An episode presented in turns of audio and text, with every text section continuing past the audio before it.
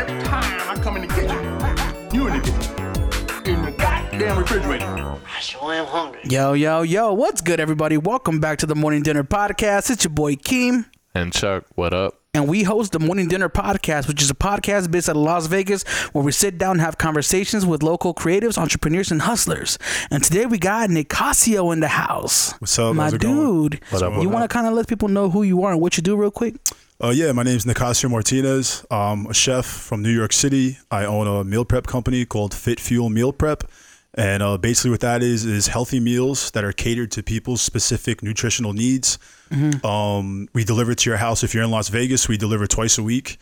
And uh, yeah, it's just meals you just pop out. You know, you take out the container from the fridge, toss it in the microwave, two and a half minutes, and you're ready to go. And we also uh, deliver to California now too. Oh, really? Yeah, we ship to California. You sh- oh, you ship? damn. Damn, that's I was like, next how does that work exactly? Like, you just literally one So- day. How do you one day ship? So what we do is we cook the meals on Sunday, and then those are delivered in Las Vegas Sunday night, and then Monday, the next day, we uh, we have the meals vacuum sealed and they're Okay. shipped to California. Next day shipping. It's actually not too expensive for shipping at all. And uh, yeah, that's how we do. And we've had pretty good success. You know, I've tried it multiple times, once with my old company, and I've had some nightmares. But right now, we've pretty much got the the base of it down.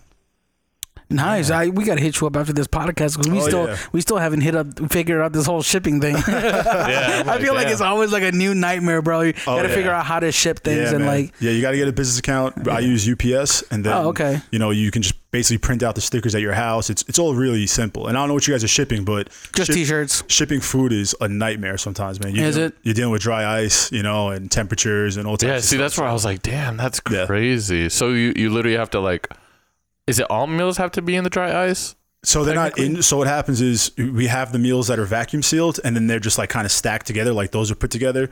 Then we put the dry ice on top. And because there's like cool- foam? Uh, yeah, we have a little like a we use um rolled up uh, not newspaper. It's like it's kind of like newspaper without print, and the dry ice goes on top because you think that you would want to put the dry ice on the bottom, but actually cool air sinks and heat rises, so you Right, want cool right. air to sink down.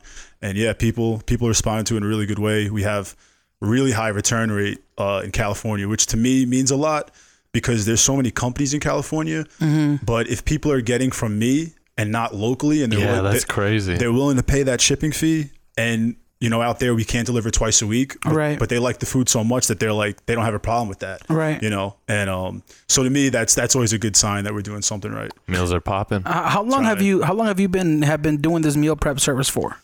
Uh so i started uh in 2015 i think it was like may of 2015 Okay, so almost like four years now. Yeah, four years. It's been back and forth. Like I actually took a couple of uh, breaks working some jobs like construction. I went back to, and uh, I became a head chef at 27, and so I did that for a little while. But this is like my baby. It always comes back to me. I can't, you know, Right. when the times are hard and you think it's time to give up. I just, I always come back to it. You know. Right, right. That's tight. But let- let's get a little bit of background because you were originally a chef, right? Yeah. Uh, and you you worked in New York. How how how did you decide? Because be, becoming a chef is, is not something that everybody. It just it just happens. Like Right. you have to have some experiences that lead up to that point, right? Yeah, yeah. How, can you give us a little bit of background on what influenced you to become a chef in the first place? Sure. So. Uh, I used to do, do construction. I started doing construction in New York when I was about 19. Okay. uh, maybe 18 and um, you know it's a brutal it's a brutal gig. I was a laborer. I installed um, tile like you know countertops. It was really laboring really hard work. But at the end of the day no matter what i would come home and i would find time to cook. You know when i have like i couldn't go to the gym didn't want to hang out with my friends. Like i, I was just so beat down and tired. But i love cooking so much that i still found uh, i still found the time and the and the energy to do it and so after I thought about that for a while, I was like, you know, maybe I should make this, you know, my living because construction in New York, it's really crazy, man. Like, Yeah. and Vegas has a similar thing too, where you have like time periods where you're busy with work, mm-hmm. and then there's other periods where you're not busy. Like like during the wintertime, everything shuts down.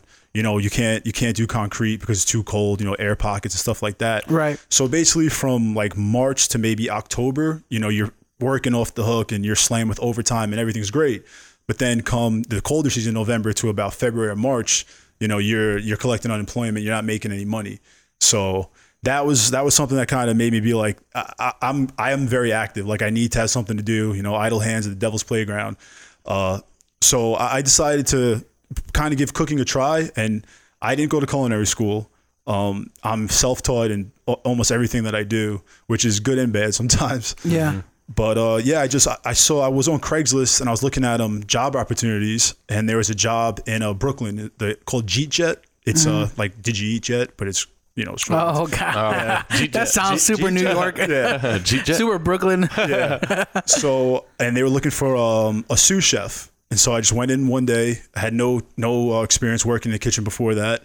And i said hey i'm looking for a job. I can cook. And they said okay we'll give you a shot and uh, so i trained with the head chef that night and then they gave me the job and like a week later i was running the kitchen by myself at nighttime What and- the So so so, so Yeah. real, real quick, you say you became a sous chef, right? yeah Uh, what's what's the difference in responsibility from being like a head chef to a sous chef? so uh, the kitchen structure is very military like have you guys ever worked in kitchens or Nope. no Never. Okay, so if you ever see on TV, like you'll hear people say, like the head chef will be like, "I need this, blah blah blah," and they'll say "heard," like or "yes sir," or like it's very Yeah, like it's, yes, chef. Yeah, it's very like military styled. I wonder why. Why why don't- is it that way? I don't know why. I don't know. It could be a European thing. Like Yeah. I really don't know. But um, Just food is that serious, man. I guess. yeah, well, yeah. You know, a lot of people they're not even making that much money when you start in the kitchen, Right. And just the passion is what keeps you going. You know. Mm. But um, so yeah, a head chef is going to be the number one in order. You know, he's in charge of making the menus, doing the ordering, and just keeping the structure back of the house, front of the house, that connection. Um, the sous chef is going to be underneath him, which is going to be like when the chef's not around, the sous chef is in charge. Mm-hmm. And then you have, you know, your prep cooks, you have dishwashers, you have line cooks that work things like saute station, fry station, grill station. It's and it's all structured. You know, like everybody needs to. If one guy's not doing his job on on his station, it's going to mess up everybody's flow. You mm-hmm. know, and and you can have some real issues because when it's crunch time, you know, people it's very very tense and very high paced. So when somebody's messing up, like if the grill guy is making something wrong, like if he's temping meat wrong, like say say somebody orders a medium rare steak and they send it out well done or medium, well now that comes back, you got to remake that whole order. Everybody on that line has to redo their job that they contribute Oh, to wow. that That makes sense. Yeah, so when So maybe that's why it's kind of like a military then because it is very yeah, it's it's, very kind of t- high it- stakes. Yeah, yeah, it's- yeah. it- yeah. high stakes. That's a double entendre there. That's right. Because cooking, That's right. That's right. they got, got you with the puns. Yep, yep. So okay, so you, you were you were a sous chef. How, how long were you doing that for? Until you Um, eventually became. You said you became a head chef. Yeah, I became a head chef, but I was I was first a sous chef. I was at G Jet for a few months, and then they kind of slowed down too because uh, we used to have a backyard, and uh, in the yard they would do um you know uh, brunches during the day on Sundays, and then when the wintertime comes, everything kind of slows down, you know. But it, the hours got cut because we weren't doing the brunch anymore, so I ended up taking a different job at uh, the Dutch in Soho. And uh, it's a pretty funny story. I didn't last there that long. How come? Well, so I didn't get culinary training, you know, so I wasn't uh, the fine the fine techniques and the you know the things that you learn when you do a year in, in school. I didn't Yeah. learn that. So actually, so they had me bounce around stations, and uh, I, I excelled. You can say like on the saute and the grill. Like I'm very fast, and like I, I know meats, I know the temperature, and but they want you to learn everything. So one uh one of the days, probably about two weeks in, they were like, okay, we want you to work the seafood and like the salad area, like the cold the cold area. Yeah. So I'm, I'm working it and, you know, I'm learning things and, and he's telling you as you go around, they tell you like the taste ingredients, like smell, smell foods, taste ingredients, like touch things, get familiar with what you're working with. So I'm looking around, I see like these little cans, you know, like these little, little, um, tin cans. I'm like, hmm, well, what, what's inside of that? And there was like a seal on it. So I just broke the seal, opened it, sniffed it.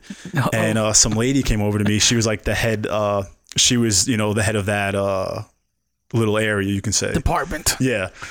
And she goes, "What are you doing?" And I was like, "I'm I'm just getting familiar with the ingredients. I'm just seeing what this is." And she's like, "That's a two hundred dollar can of caviar." Oh shit. And I was like, "Oh." She's like, "Yeah." Like she got really mad. She called the head chef over, and he came over, and he was just like, "What are you doing?" I was like, "Well, you told me to get familiar with everything, so um, you know, I didn't know that." And he was like, "I'm sorry, this isn't gonna work." That one thing, that one mistake that I made, gone. Whoa. And I had some words for him. I, you know, I- I, had some words, and then because everybody in the restaurant stopped and was like watching, Yeah. you know, so I That was sounds like, like an honest mistake though. Like it was, Yeah. it was, and you know, You I, know? I, I felt, I felt kind of like, um, like I was getting scoffed at, like, yeah, like this Yeah. kid doesn't know what the fuck he's doing, you know, Yeah, because I mean, didn't- it should fall back on them, though. I mean, they, they hired you, like Yeah, you know, they should at least be like, okay, well, Yeah. maybe we didn't train you properly, or maybe we didn't know you didn't See, know. I see a double double oh. positive out of it. I'd be like, well, he he was trying to smell the ingredients. I was get trying to. idea, I was you doing. know I what was mean? doing what I was told, And man. I- I, was following directions. I get it. Like, yeah, Caviar it's, it's 200 Yeah. bucks, but that, hey, maybe go out there and be like, yo, we got a sale on a caviar dish. Yeah, Yeah. yeah, You know, yeah. sell that. I think I think that was their cost was two hundred. They might have sold it for even more.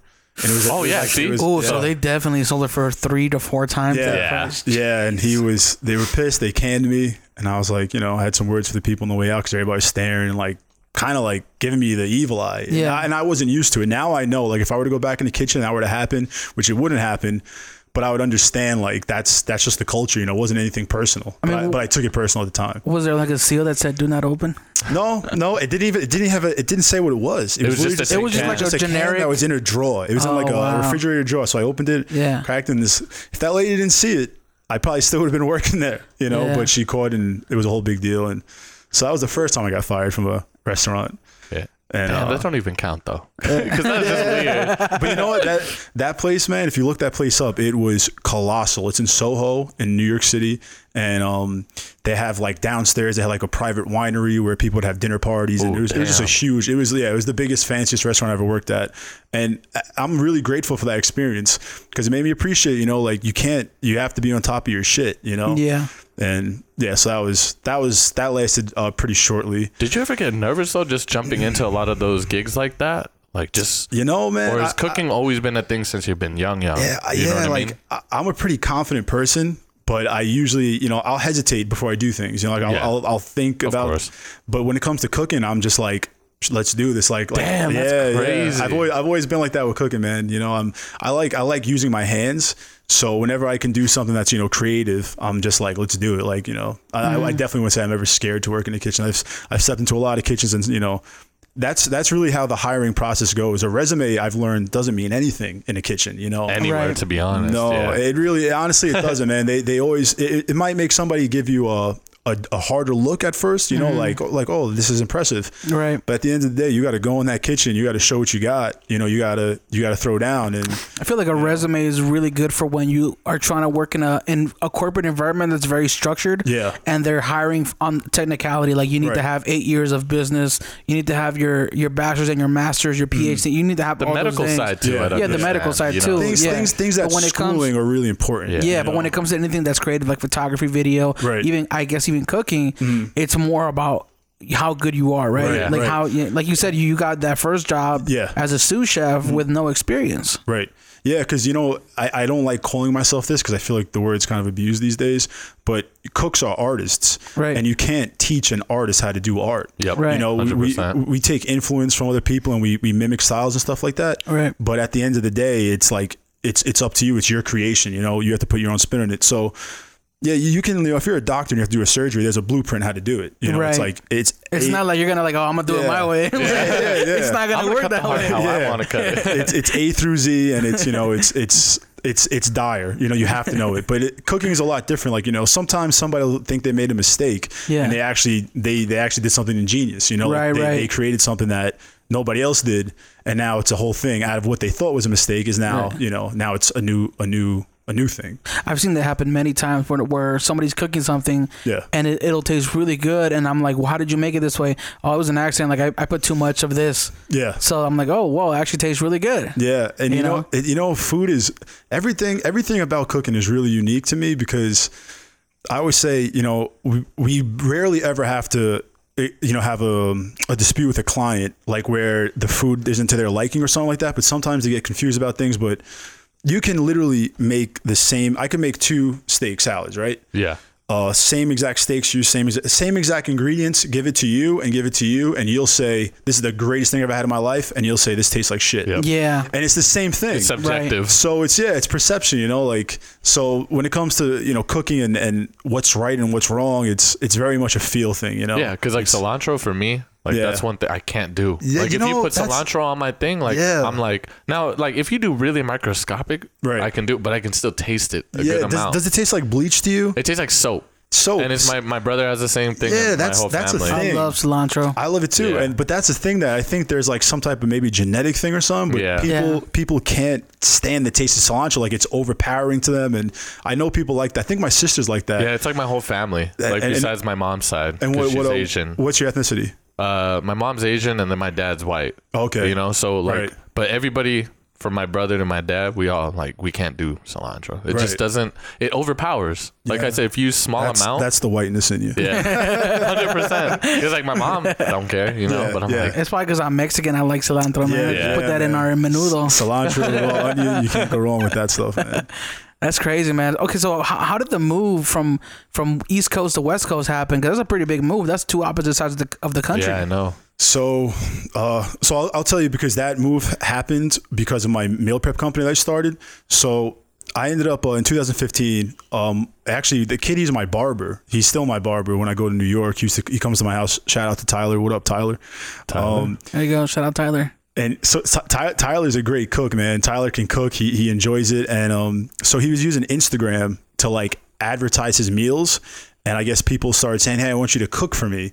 So he actually started putting food in containers and mm, you know selling his food that he was making at home, uh, just for fun and to make a little bit of money. One of my friends actually de- uh, commented on me on that picture, like, "Yo, you should do this." And I was like, and I was like, uh, like, like how? Like, what do you like? What is that? You know, like, how are you gonna make that into a into a profitable business? But you know, I said, fuck it, and I tried to figure it out, and I I started doing it at my mom's house. You know, cooking meals. Sunday morning, I'd be up at like 9 a.m. The whole house is sleeping because they have a regular work schedule, and I'm fucking, I'm banging out like you know. At first, it's small, but it got up to at one point, it's probably you know doing two three hundred meals out of my mom's house and I had a couple of my boys would come over and they'd help me prep, they'd help me uh, deliver, pack meals. It was a whole operation. It was it was really crazy, but my family was cool with it, and uh, yeah, it was uh, it, was it's kind of just a random experiment, you know, that I ended up running away with, and then from that, one of my friends, he uh, he's from New York. He joined the military. After the military, he moved to Las Vegas. And he would always comment to me and he would call me and he'd say, Man, if you came to Vegas, this business would be great out here. You know, it's it's 24 24 7 365 it's nice weather people are in the gym caring about their fitness we're in new york you know like the colder months people we wear our hoodies we wear our sweaters so we, we pack on a couple of pounds you know we don't need that. yeah yeah yeah, yeah, out okay. here everybody's like i want to be shirted 24 7 That's know? true. That's it's, it's, it's very much an important thing in las vegas you know physique and you know so I, I considered it, but it was kind of just like one of those things that was like, yeah, sure, like yeah, I'll come out to Vegas for my business. Like you know, it's that sounds ridiculous, but he kept he was so persistent, man. He kept telling me, kept telling me, kept telling me, and I was like, yeah, whatever. So I ended up becoming a head chef in uh, 27 in Hoboken. Uh, I was there for like about half a year, and then they wanted to redo. So I already redid the whole restaurant like food style. Like they were doing like burgers and fries and just kind of basic stuff, and I changed it up to doing like you know more steaks and like more more visually stunning stuff. Like we were we were actually one of the first people to try to do those crazy milkshakes. You Oh, know, wow. like Like put Black like Tap? yeah, yeah, yeah. So I uh, I I started making some of those, but the restaurant business is so hard because you're actually making your money usually off of alcohol sales. Yeah. And they used to be uh, a college bar, and they used to make a shit ton of money selling alcohol. That's where their money was made. So while the food, we had food critics come in, and they loved the food. You know, they were like, you know, every, they, it was a, it was a big leap and change. The owner wasn't happy because of the money. You know what I'm saying? He still wasn't making that liquor money.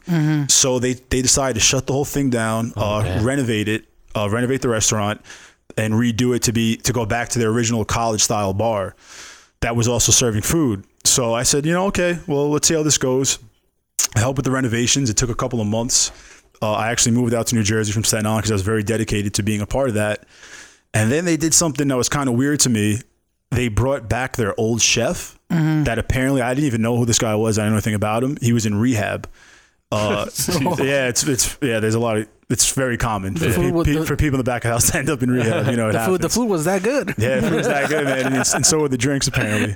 I love that. He was actually a really cool guy. We ended up, you know, getting along, but I didn't know they were bringing back the old chef. Yeah. So I went from being head chef, now I'm the sous chef. They, they demoted you? They, they they never said that. They actually Yeah. said they were like, no, you guys are going to coexist together. You guys are going to both work together. But you've heard the expression "too many cooks in the kitchen." Yeah. So there was literally too too many cooks in the kitchen, and uh, you know he went back to doing like these crazy burgers and like these you know fancy fries and all this type of stuff, which is cool, but that's that wasn't my style.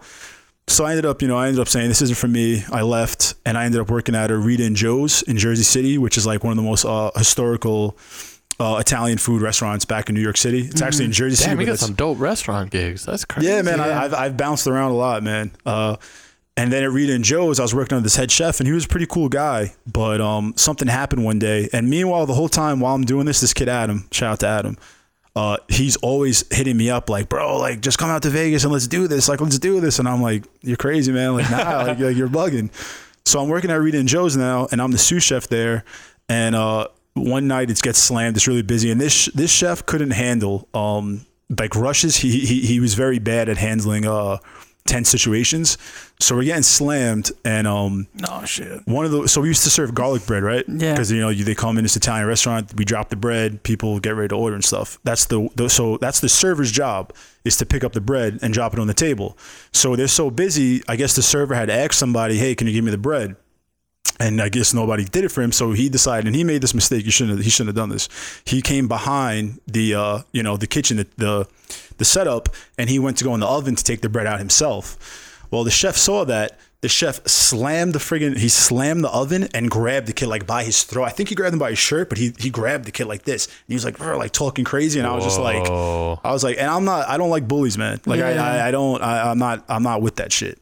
So I saw that and he was a smaller guy, you know, he's a nice guy too. And uh, I was just, I didn't say anything, you know, I, I didn't say, I wish I would have now, but I was just like, what the, f-? like, kind of stunned me, you know, I was like, what the fuck, like, but that's part of the culture sometimes.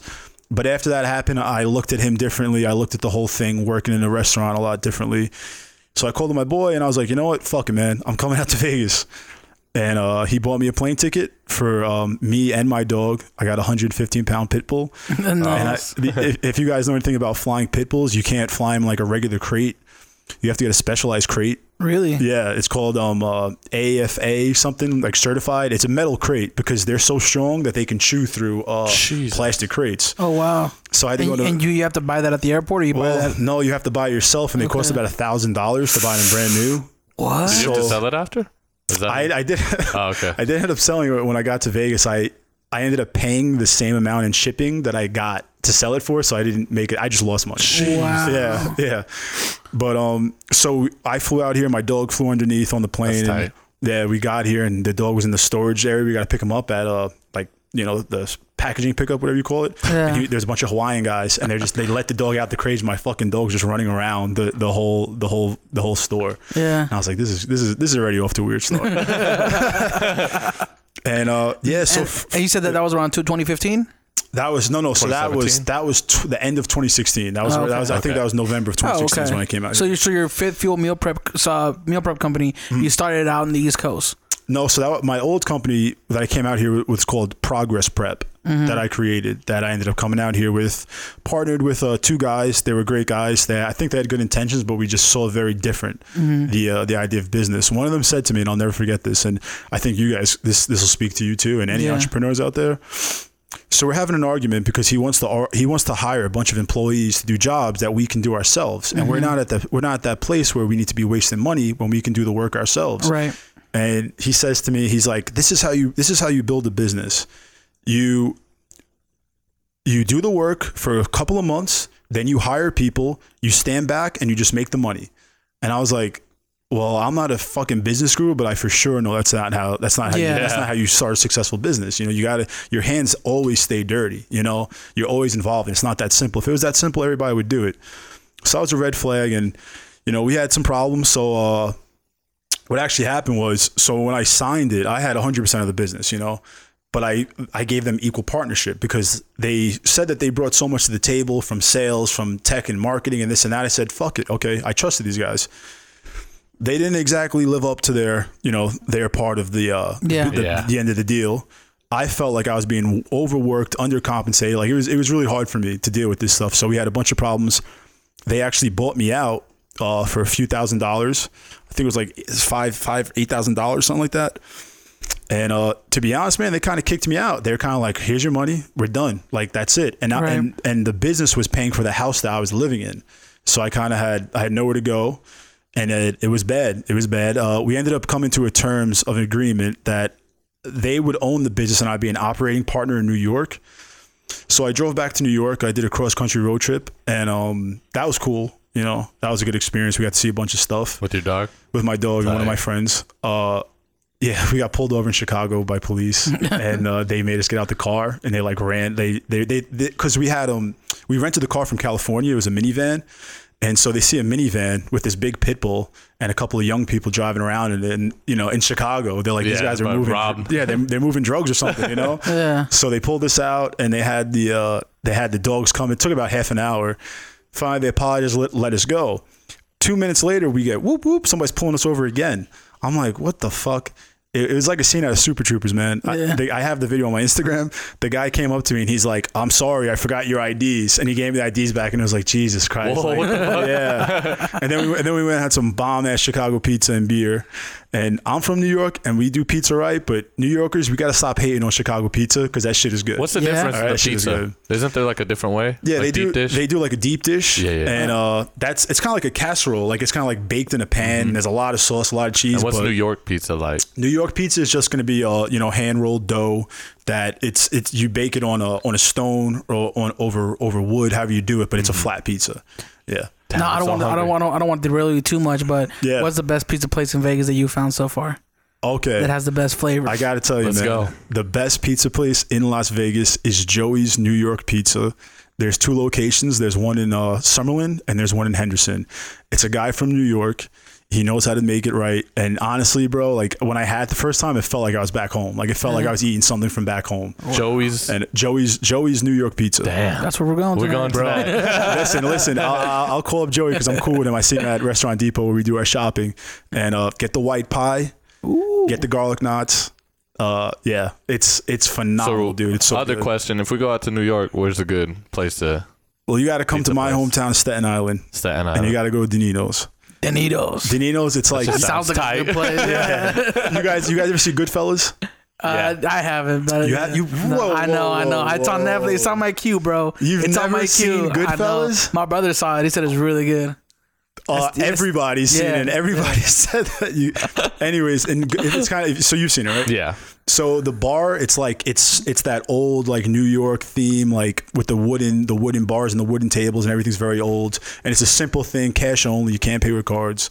You Oh, know, wow. For whatever reason. So it's real old school. I feel like I feel like that place would just have like a bunch of Joey Diaz's. You know Joey Diaz? Yeah, He's yeah, just yeah, sitting at yeah. a table with like ten girls around him. I actually lived he's in, talking like this, and he's you know. I lived in Union City on Bergenline Street, where Joey Diaz is from. Oh, And, really? yeah, man. There's guys. There's guys like that everywhere. I Ju- feel I just- feel like if you grow up on the East Coast, period, you're gonna have some good stories to tell. Yeah, Yeah, like no matter what, like I'm, I'm hearing all these stories. I'm like, damn. I'm like, damn, dude, I don't have none like of that. yeah. Like I was just like, oh yeah, I think, I think it's because you're piled. You know, we're so piled on top of each other that you're forced to interact. Yeah. and, and the more interactions you have, the crazier experiences you end up having. You know, That's a it's, good way to It's like it. it's like rolling the dice. You know, like if you have more dice, you're gonna have more. You know, more things. gonna Oh, that's happen, true. you That's know? crazy. But uh, You so you said you were Yeah. driving you were driving back to New York. yeah. So I. I got back to New York and um picked up my business, started again from scratch, and it's crazy, man. I actually I, I don't even want to tell this story, but I partnered with uh, one of my friends, and then he ended up going astray in his life. So once again, I had a business partner that I intended on doing 50-50, you know, and uh didn't work out. So Mm-hmm. once again, I was kind of I don't know if I was dealt a shit hand or if sometimes I was doing things that were leaving a shit hand. Yeah. But I, I once again I was left with some bullshit to deal with. yeah. Ended up, you know, running the business again and And this was an, another meal prep company, right? this no no this is still progress prep. This is Oh, still the one because they owned it now. Oh, But right, the- now you were allowed- I, signed a contract that I can work as an affiliate or whatever it's called. Right. So, but I still had to answer them, and I was like, that was kind of annoying. And back in Vegas, they were trying to run the company without me, and I don't, I wasn't here, so I can't tell you. But I do know they had to refund a bunch of orders, a lot of uh, a lot of ratings, like a lot of bad shit happened when I left because they didn't really know, you know, they they weren't involved enough to really get how to run the business. Mm-hmm. I had a sous chef when I was here, and she took over, and she was pretty good. But there's a lot of things that go into meal prep because it's such a new, uncommon business Right. that if you don't know how to do it, it's it- you know it's not like it, it's you can't just follow a blueprint. There's no blueprint made for that yet. So they struggled with that, and I went back to New York, and I was doing all right. You know, business was business. I was doing okay, but um, in the contract they wanted me to pay a certain amount of money each month. It was like a ridiculous number, like five hundred dollars a month to keep to utilize their website. And honestly, the website wasn't even bringing me that much money.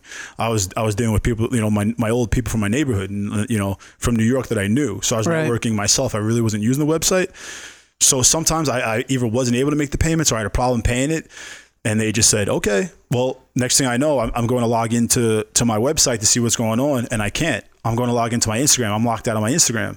I'm like, dude, what's going on? Like, uh, like this is weird. Like all of a sudden I can't, I can't, you know, I can't utilize my tools. and they're like, "We're done, man. Like, you know, we we told you we wanted the money, you didn't do it, blah blah." They had already shut down their business in Vegas, so the only person that's using this stuff is me. Whoa. They had they had nothing to lose by just letting me do my thing. You know, we could have agreed Yeah, on, on we could have agreed on a different amount of money. You know, we could have figured it out, but I felt like maybe some spite was there. And uh, they shut me down, man. Like I lost my business literally in in an hour. I lost my business, and I was desperate. I was like, "Bro, like, come on, let's work this out." And they were just they were just done. So I, you know, I'm not the kind of guy that when you say you're done, I'm gonna say, okay, you, I I give up. You know, so I said, fuck this. I started a brand new Instagram, started a website on Squarespace that I'm actually still using. I built the, I, I did everything myself, man. I built my website myself. I, uh, I did everything myself with, with this company, and um, But that that's when you decided to start Fit Fuel Meal Prep, Fit Fuel- right? FF Prep, Fit Fuel FF Meal Prep. Yes, sir. Wow, that's great. It's crazy. Like it's always at eighty percent. Like when you're almost there, you can either quit, Yeah. or just be like, "Fuck it, let's keep moving forward." Yeah, man. And it's always right there, and then it's usually a sign like, "Hey, I, I love when I talk to entrepreneurs and they tell me that they have a that there's an issue that they're dealing with, like, oh man, I got this problem, like, you know, something's going on, like something they have to deal with. I kind of smile a little bit because I'm like, this is good. Right. Mm-hmm. Like what doesn't break you is gonna make you. Right. You know what I mean? The good times, they're not what makes you. It's the hard times, how you deal with it, Yep. what you learn from it. hundred percent." So when people tell me there's an issue, I kind of get a little excited for them. Like they like this, it sucks for you right now, but in a little while, this is going to be really beneficial. If you get over that hurdle. yeah. And I I usually believe 99 percent of people, they, if they if they believe they will and they try to, they get over it. You know. So yeah, I started this new company. That's Sorry. super, that's super ex- exciting though too. At the same time, like I know you were you were talking about like like you could you have two two options. You Mm. could either start new or you can you know you know give up. And But go back from to from from an entrepreneur's point of view, Yep. you should you should be excited. Like oh now I get to do something on my own and kind of like Mm-hmm. It was- do it- it, exactly how I want to do it. it was a roller coaster of emotions because at first I was heartbroken. I was scared. I couldn't earn money. Yeah, like there's I, always that I- fear. I, was fucked. I was Right. fucked, man. And I thought like I'm literally sitting there like, what am I gonna do? And I'm like, well, I'm gonna do what I always do. I'm gonna find a way and I'm gonna make it happen. I'm not gonna let anybody dictate how, how I'm gonna how I'm gonna operate, how I'm gonna live my life. So that's what I did, man. And it was funny because like the next week, you know, I'm back up with a new thing, but I still have, I still have my my base, my my my roots. They're like, yeah, you got a new company, same food, same cook, same business, same service. Let's do it. So I, I was literally right back in business, and uh, I kind of have a hard head. So when you tell me I can't do something, I'm gonna say, oh yeah, well watch me. I, I've been like that since I was a kid, man. That's good. You Yeah, know, it's it- super good. it was bad when I was in school because teachers, you know, it's funny in school, like when you're young and you realize, like, I think I know more than this teacher does about something. Yeah. You're not allowed to say that. You're not allowed to question them. You're not allowed to mm-hmm. challenge them. It's just, it's authority. You obey them. Uh, and I, I would always call them when they're bullshit, like you know, like get the fuck out of here. Like, what are you saying? Like, and I, would, so I got into a lot of trouble. I got into, I got suspended a couple of times. You know, did, did some detention and stuff. But it helped me because then when I had my own business, it was like, you know, um, it's all on me, which is a good thing and a bad thing. You know, I don't answer anybody. I have to, I have to make the hard decisions, but at the end of the day, I have to do the hard work too. Right. You know, so um, yeah, it was, it was a, it was a journey, and it ended up, it worked out pretty good. Uh, should, I, should I tell you guys how I ended up back in Vegas? Yeah, Yeah, you got to. I You mean, at this all point, right. you're back Man. in. All You're, right. you're back I'm in- interested all the way through. Yeah, man. you're, you're, you're. I feel like this is like the. You ever seen the movie Joe Dirt? Yeah, he, he just kind of sits down. He just kind of sits down and starts telling a story, bro. That's where we're at right now. Like I, I'm, you're doing I'm, such a if I'm job. talking too much, bro, I'm really No, sorry. no, yeah, you, you that's have a really, you have a really interesting story, and I'm, right and. I'm genuinely interested. Like, how did you get back? Yeah. Um. So when I was out here my first time, I met this girl. Right. Her name's April, and uh, she's. I remember the first time I saw. her, I was like, this girl is fucking beautiful. Like it. Like I get goosebumps thinking about it because she's just. She's so beautiful, and she's such a beautiful person inside and out. So we dated the first time I was living out in Vegas. But um, when I lived out here the first time, I didn't have a license because I had a DWI back in New York. So I came out here with no license. You know, I had my business partnership that I I, I wasn't make. We had to spend so much money between the three of us and and the business. Like I really didn't have any money. So I started. You know, I, I met her. I, D, I crept I crept in the DMs Hey. as you do, and um, You gotta show me how to do that, man. yeah, I, I it's, bro, it's Every time I try to do that, I feel like a, I feel like a creeper. Like, Well, actually, so I followed her on my business page because she's a she's into fitness. She was like, you know, I was Right. working out, and the way I didn't just holler like, you know, hey, what's up, girl? You look good. Like, let me talk to Hey, you. ma.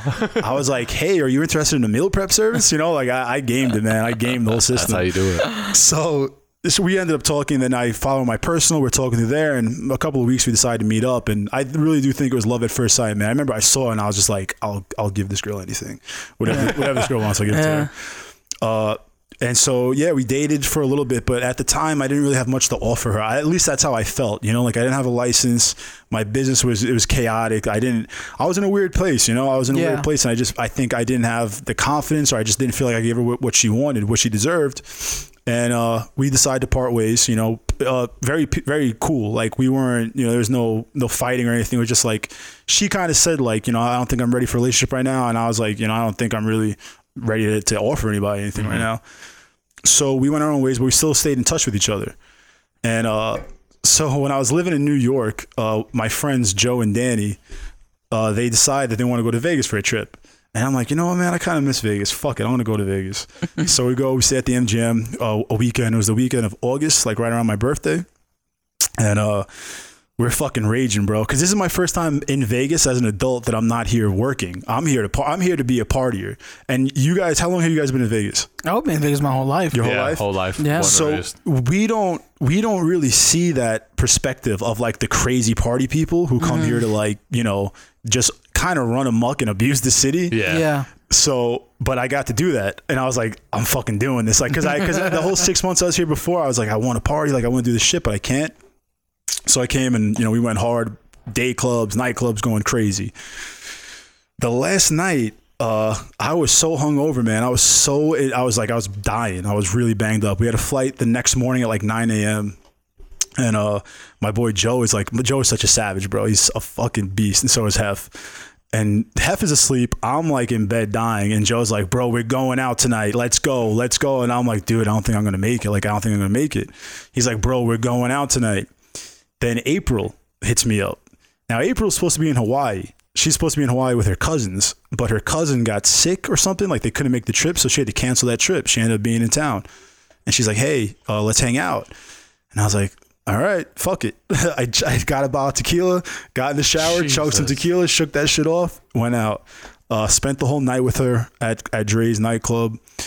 We ended up. She did something really cool that I'll never forget. She took me out to uh, I think it was Lake Mead or something to watch the sunrise, and uh, it, it was something I really needed. Like because at the time things with the business had fallen through already. You know, like things were already over Yeah. or at least they were on the way. Me and me and one of the guys were having real big problems. Like when I came out of here, he didn't want to see me, didn't want to talk to me. I was like, all right, You were out of here on, on a vacation I'm essentially. on vacation in Yeah. August, and she, I guess maybe she saw like I was kind of down about things. I don't know, but she took me out to Lake Mead to watch the sunrise, and it really felt like one of those like poetic type things where it's like a new beginning, you know, like like like new life. Yeah. And I remember like so we're driving back um, to the hotel because I got to catch that flight in like two hours. when I got back to the room, these, the sun was up. The guys were already getting ready to leave. We were all fucked up. But uh, I literally contemplated not getting on that plane. I was like, maybe I can just stay here and make this work somehow. You know, maybe I'll reach back out to my old guy, to my business partners and be like, hey, let's let's you know whatever. Because I wanted to be with this girl. Mm-hmm. I, I, I I had crazy feelings about her. But anyways, I got back on the plane. Worst plane ride fucking ever, dude. I Yeah, that just sounds terrible. bro. The hangover, the plane ride coming to Vegas is way different than the plane ride plane ride coming going back. Well, yeah, because you're looking forward to going to Vegas. Can I can I tell you guys about the plane ride coming to Vegas? Did you get kicked off? No, no, no, no, no. Okay. I you guys are like this guy has too many fucking stories. no, I like it. uh, so when we took the plane ride here, we took the morning flight. We got there like 5 a.m. I forgot we were flying. I think we were flying uh, Continental or United, but we got the last seat in the back, the very last seat in the back. And uh, so I we had just, I just recently got the last seat in the back on the flight for Yeah. from, from Florida. yeah, it's it's cool. It's it's as long as the bathroom's not right by you, because that sometimes could be unfortunate. I had the Yeah. window. I had the window seat, so I was good. Okay, okay. Yeah. So yeah, we were flying out there, and we had the whole back row, and it was me and my boy Hef had the whole back row over here, and Joe and some lady that was just coincidentally there had the other back row. So we started getting drinks at like 6 a.m. And they're like, "So you guys are going to Vegas? You guys are going to party?" We're like, "Yeah." Dude, they just keep coming back with with Tito's. We are doing a Bloody Marys, Tito's, and you know like Bloody Mary mix. Man, we must have done like fucking. I think I think we counted the bottles. We had like 13, and we might have Oh, had between the, between three of us, we might have had more. But uh, yeah, and then they they didn't. This is the crazy thing. They didn't charge us anything. What? They didn't charge us anything. It was it was a male flight attendant, and you know, male flight attendants sometimes are they're they're into other males. So Oh, snap. Oh, nice. yeah. At first, he comes up to me. He's like talking to me. He's like, you look like an MMA fighter, like blah blah. blah. Like, do you like this stuff? You know, I'm actually he didn't he didn't. talk, that, that was wrong of me because that is stereotypical. He didn't seem gay. I apologize for that. He he didn't talk with that whole stereotypical accent. Yeah. He actually talked normally, and he's he's asking me questions like about MMA, this and that, and then he goes into uh, he's like, well, I like. What did we we said we are gonna do something and there was like a double entendre to it and then he's like, well, I like to do that with guys too and we were like, oh, okay. Yeah. But Kind of we were- flattering when the guy hits on you, yeah, bro. it was. I'm not Date threatening. rape. Yeah. Yeah, yeah, I yeah. mean, that's- you drunk, yeah. bro. I- well, yeah, watch out. You had to crack those bottles, man. but uh, so he ended up. He didn't charge us for any of the drinks. That's and when tight, we landed, though. man, we like we had the whole back of the plane. Like we were we weren't obliterated, but we were fuck. We were tipsy and we were joking around everybody. It was like it was like it's was something out of a movie, man. It's like It was like cra- Las Vegas of airplanes, right? yeah, bro. Yeah, it was no. awesome. It was fucking awesome. But then the flight back, I remember like being like, I might die on this plane. Like this, this might be it. Yeah. Because I was so hungover, dude. Like just felt like such shit. But um, so yeah, so I met April out there again, and uh, from that point on, I kind of felt like I like I, I wanted to I wanted to either come back and be with her or, or figure it out. You felt like there was something to come back to in Vegas. Yeah, yeah. It's just a really really strong connection. Like in you know, it was it was crazy.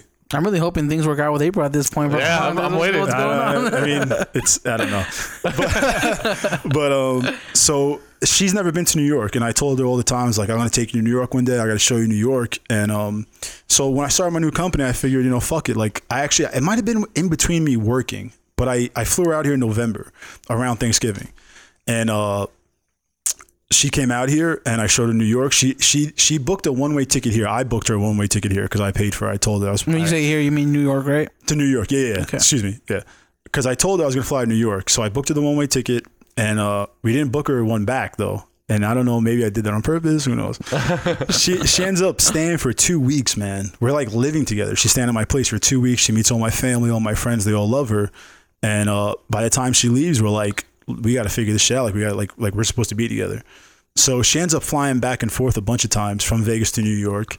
I flew out to uh, Vegas for Valentine's Day to spend with her, and um, we just fell really, really deeply in love. Like we really, it was crazy connection. She, one time, she flew back, and uh, I was working. So I was doing meal prep, but I was also working part time at a kitchen in Staten Island. And uh, I'm back there. I'm doing my thing. I'm cooking. I'm grilling. It's like, and this was a brunch spot, so it's slammed from like ten to like two. It's fucking. It's crazy. I think it was a Saturday or Sunday. And I'm back there and I'm cooking and I'm doing my thing. And all of a sudden I look over and everybody in the kitchen freezes, dude. Every mm. everything stops. Like six people working station just stop and look. And it's my girl.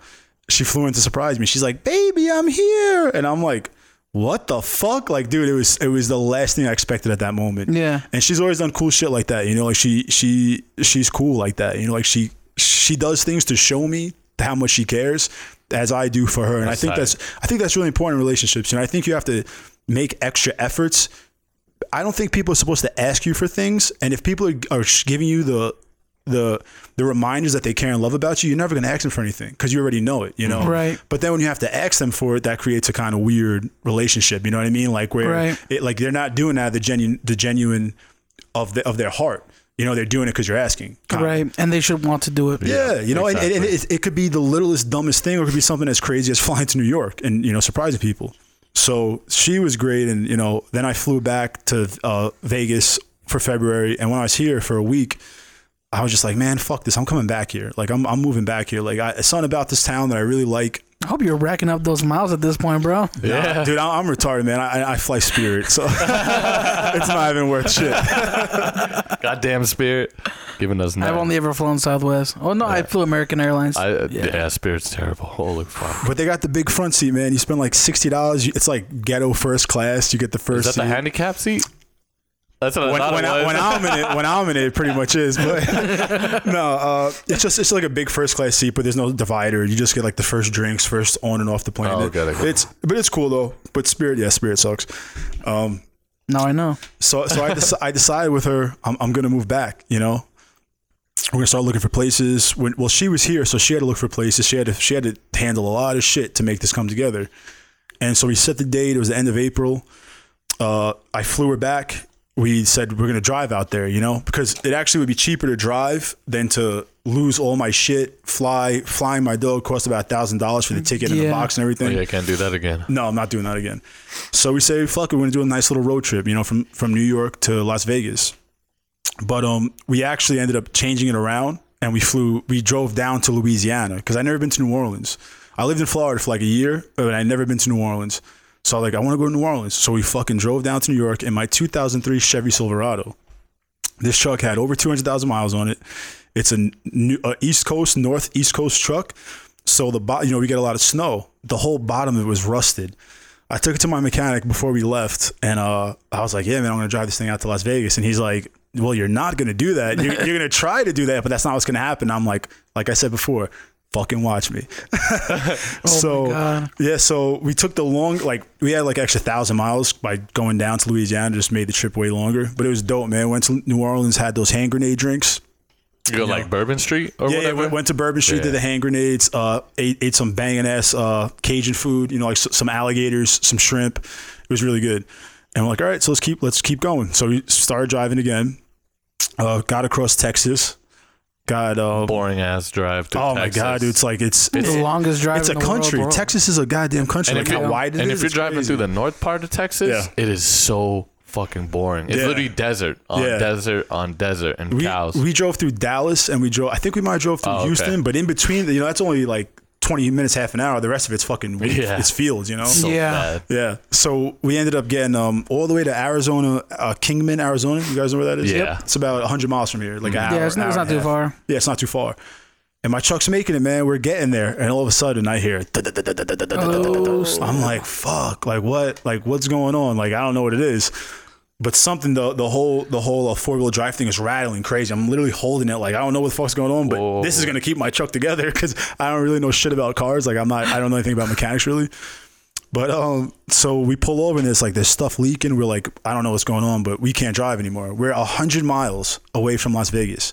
We got from New York all the way down to Louisiana, all the way across Texas to fucking Kingman, Arizona. Broke down. But there's another part of the story I left out. Oh yeah. so April has family in New Mexico. This is Okay. cr- I can't believe I left this out.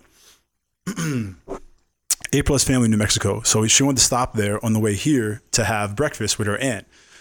So we go there, and uh, I have my dog with me, you know. So they have a backyard. They live in like it's weird. This part of it's called Las Vegas, New Mexico. Yeah. You've been there? Yeah, yeah, I think There's so. a Las Vegas. There's a New Las Yeah. Vegas, New Mexico. I did not know that. Yeah. That's interesting. Yeah, so um so we stopped there and it's kind of like it's kind of very country like, you know, she lives in um like a trailer park type situation, but they're like nice trailers kind of like Yeah. people out there they just live so much differently. hipster trailers. Yeah, like hers hers was pink. Hers was pink and had like crazy colored tires That's around tight. and shit. Yeah, it was wild. And that's one thing about the cross country road trips that you realize is Americans, man, you can't generalize America. Oh hell no. Uh, an There's Ameri- so many different. it's so people. unique Yeah. all around. an, an American from New York City is a different American than an American from Kansas. You know, we're still we still love our country and we're still you know for the most part I think we're pretty pretty good people. Right. But our ways of life are completely different. So you know out there they live in trailers and they have like these loose dogs and it's just it's mayhem. So I left. Uh, I, we go there for breakfast, and they see my dog and they're like, "Oh, he can go in the backyard because they have like a little gated fence." I'm like, "Okay, cool." We eat breakfast. Uh, after about an hour or two, I'm like, "Let me go check on my dog." I go, I go look in the backyard, and the fucking the metal gate fence is ripped open, Oh. and my dog's gone. And I'm, dude, my heart fucking sunk, man. Like I was, bro, I was, I was fucked up, man. I was angry. I was, I was really, it was, it was a mess. And I look and I see like on my truck there were scratch marks. So he must have like been looking for us. You know what I mean? Like he was smelling us. He was looking for us. He was probably scared or bugging out. And so now I'm like, well, I don't know what the fuck my dog is. I'm in the middle of New Mexico, the country of New Mexico. And uh, so I got in my truck. April, April hops in my truck, and we're driving around looking for my dog. I'm screaming for my dog, like Opie, Opie. Like I'm, I'm, I start crying and shit because that's like, it's like my baby, you know? Yeah. Yeah. When shit, I've had him since he was, you know, uh, eight weeks old. And when shit in my life was up and down, that dog was always there for me. That dog was my, you know, he was my stagnant. That that was was my comfort and like just a lot of shit to me. You know, I, I love that dog in, in a crazy way. But he's but now he's missing, and I'm in the little fucking New Mexico, and like there's fucking mountains around. I'm like I'm like I don't think I'm ever gonna see this dog again. Wait, how old Opie? Opie at the time, right now he's six, and I guess then he was Same five. age as mine. yeah. What, Yeah. kind, what kind of dog do you have? Uh, the German Shepherd Husky. Oh yeah, the oh, yeah, Yeah. yeah, I, I, yeah, cutie that one. So you know what it's like, man. It sheds You- hair you- you- everywhere, bro. I'm not a Yeah. I'm not a dog person because I'm allergic. Uh-huh. But I I'm know pe- I know people. Yeah, I know people. deal with it. That's crazy. I know That- people that's who real. have That's their real dogs. love. Yeah, people who have their dogs are super attached. Like I know, I know Chuck loves his dog. Yeah. Any, anytime I see somebody with a dog, She sleeps with me, That dog like, is yeah. like their life. You know what I mean? the loyalty of a dog, man, is is uh, unparalleled. You know, Yeah. they don't they don't rat on you, they don't judge you, they just love you and they just appreciate you. You know, and they're there for you. They can read your emotions.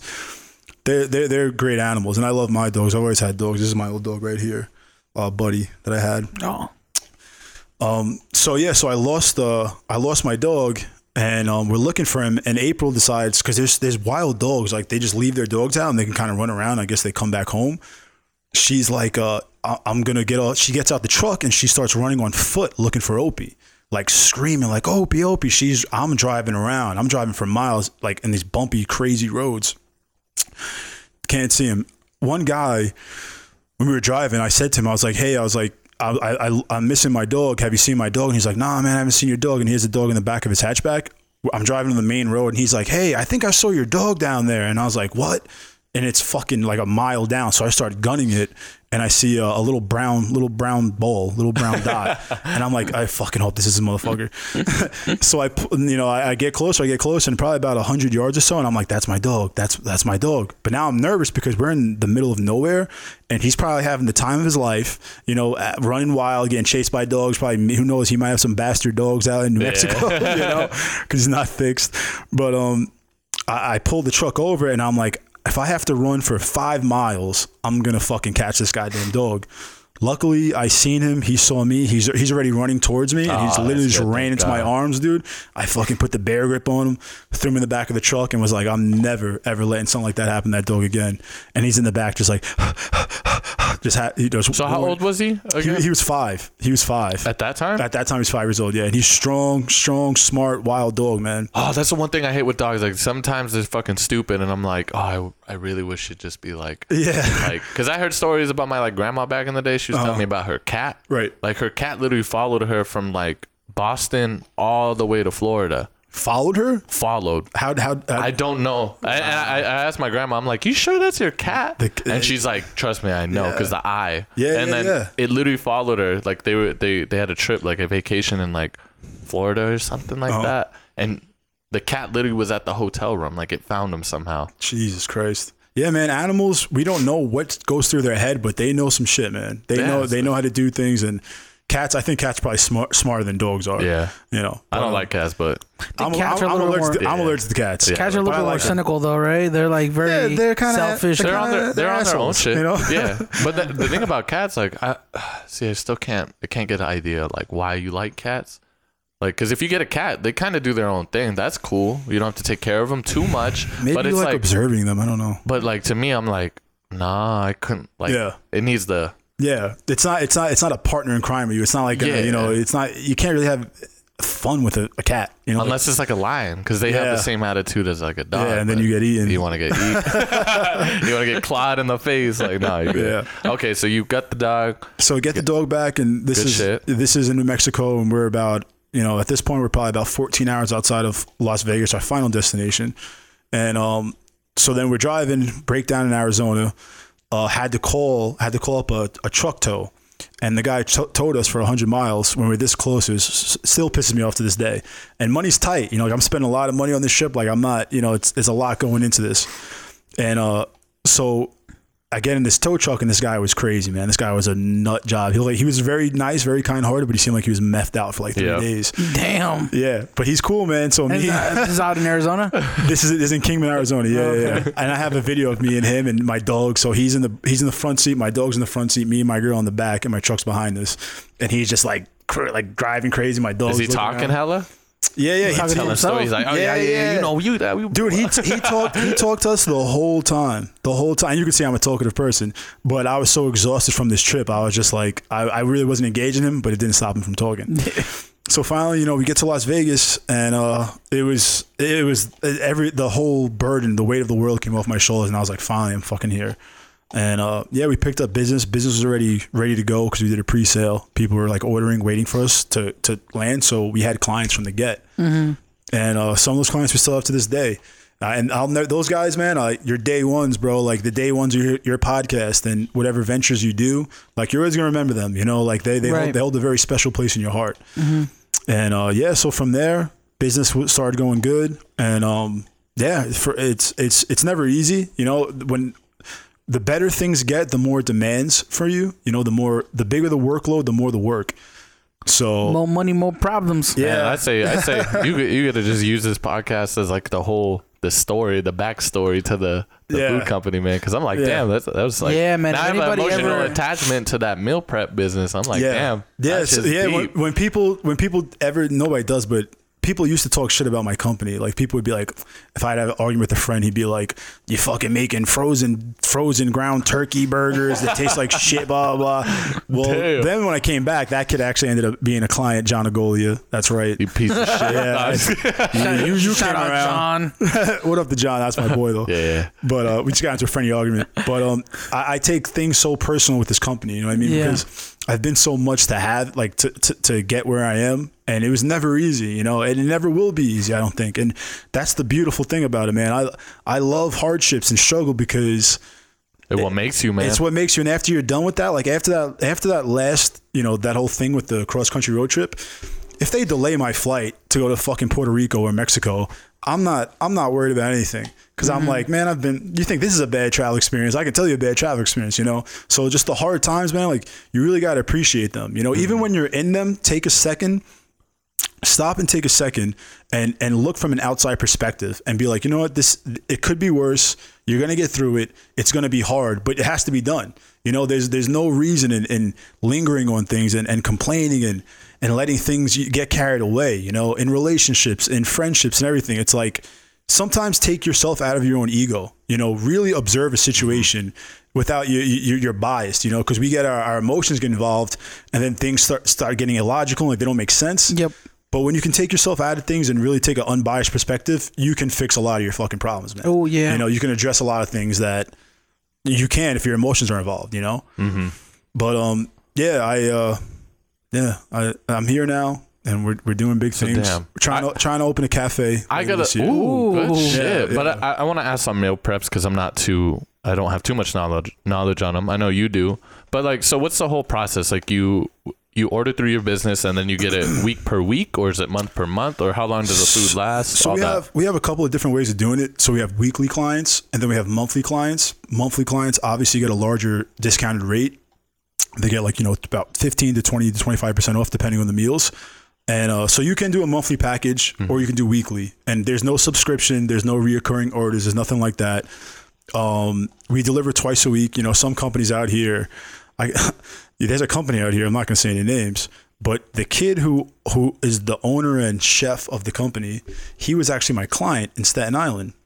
Oh wow. Yeah, and he came up to me a while ago, and this is back in 2015. He's like, you know, we should partner and this and that. And I'm like, what do you know about this? Like, like why? Like, are you a chef? Do you have a business background? Like, like what do you really know about it? And uh, so I guess he ended up coming out to Vegas somehow, and now he has a company out here, and uh, they've done some weird things. I'm 99% sure of, like, kind of try to Yeah. like infiltrate and like ask questions and like do weird things. But um, anyways, they deliver once a week, where we deliver twice a week because we don't want to give you meals on Sunday that are going to last you till next Sunday.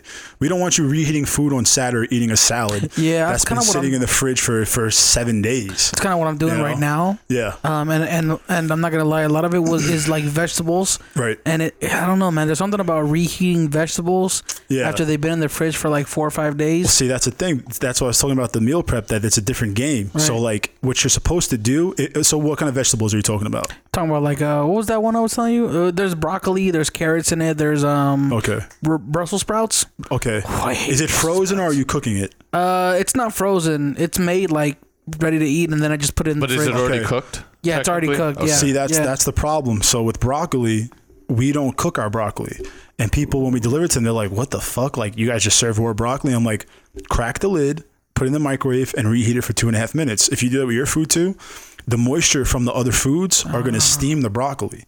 So it's going to be fresh, it's going to be crunchy, it's going to be steamed, it's going to be really good. Now, somebody doesn't know that, they're going to cook broccoli and then put it in the in yeah. the container. Yeah, well, I, I just have like one of my homegirls. She Yeah. she meal preps for me, and Right. it's pretty cheap. Like I- like uh, you know, it's not like a super expensive thing. Right. Um, but she she she does her own meal preps. Okay. So I'm just like, well, you know, how much would you charge me to do mine? You Right, know? right. Well, no, Um, no more. I I want to take care of you now, and, and I, or or I can give her some pointers. Either Yeah, one. yeah, yeah. But there's things like that, you know, like the broccoli, uh, asparagus doesn't hold well when you when you cook it and then you try to store it. So there's little tricks and trades, like you know, where people who are turned off by the idea of microwaving food, it's Right. because it's the food is not being cooked to be microwaved. Right. The food's being cooked to be eaten fresh. If you're going to make food to be microwaved, you have to prepare it specifically for that. Right. You know, so there's a little bit different techniques and And I feel like that's always been my biggest reason why I don't do meal preps. Right. Because the whole reheating process and it's not doesn't Yeah. have that taste and then maybe it has a little bit of still to it. So you so you know you, you Yeah, eat you- you and crack open that container you're not of old enjoying broccoli, it yeah, stinks, man. You're not It's really gross. enjoying broccoli it. already fucking Yeah. smells you like know, farts. exactly. so I mean, I'm I not already, I'm it. already like Yeah. not the biggest person on, on vegetables, but like when it's like has to be like it has a smell to it too. Yeah. It's like uh, you know. What I yeah, mean? yeah, it, it can it can ruin the experience. But yeah. there's just different ways to do to do it the right way, and it's all trial and error, man. Like you know, I, I've I've made so many mistakes along the way of Yeah. how to prepare food, how to deal with clients, shipping. We had a you know the mountain from the Game of Thrones. Oh yeah. So he was one of our clients the first time out in New York. Oh, wow. Yeah, What? I'm six foot four. About right now, I'm probably two sixty. I I'm standing next to this guy, and he I think he's six foot eight and like three hundred and seventy five, something ridiculous. He's huge, bro. man. He makes me look like a baby. Have you seen his girlfriend or his Yeah, wife? she's tiny. Yeah, yeah, yeah. That's Tiny, crazy. You know what's funny, That's dude? crazy so I, to me. I deal with a lot of bodybuilders, Yeah. and a lot of them have tiny, like the biggest guys have the tiniest girlfriends. Why is that? I don't know if it's Is like that- is I don't know if it's like just to like make a- them look bigger, or it could be a dominant. I don't know what It's the like fuck the girlfriend's an accessory, bro, and they're just walking around like, nah, hey, I- I here's don't- my trophy. It's probably just like it could be girls. Subconsciously, like, oh. but Yeah. but it's very weird. Like the like really big guys have like really tiny girls, and it's like that's doesn't make sense. But okay. or maybe they're just that big. It's, No, like, no, these no, like no, no. guys. These girls, like uh, one of my friends back home, Like he's he's huge, and his girl was like literally, I think. So Mike is like six foot four and probably like two hundred and eighty pounds. He's like jacked, bro. Yeah. Like bigger than the Rock, super jacked. Damn. And his girlfriend's I think five one maybe, and like Oh, a, damn, like that's hundred, close to- 110 pounds. She's tiny, like super Damn. tiny. Yeah, yeah. yeah. You, you ever, have you ever seen crazy. Shaq? Seen Shaq? Yeah. The picture of and- that and Shaq and that one girl, bro. Tiny, right? Bro, That's she her looks like that could be his daughter, bro. Yeah. Like, But no, what trips me out? Have you seen Shaq near Yao Ming? Yeah, Oh, how, how much bigger Yao, Yao Ming Ming is? is yeah, huge. Yeah, he is. I was like, I think he's bro, what seven foot seven. Yeah, like seven, cr- bro. When he made Shaq look tiny, I was Jesus like, wait, what?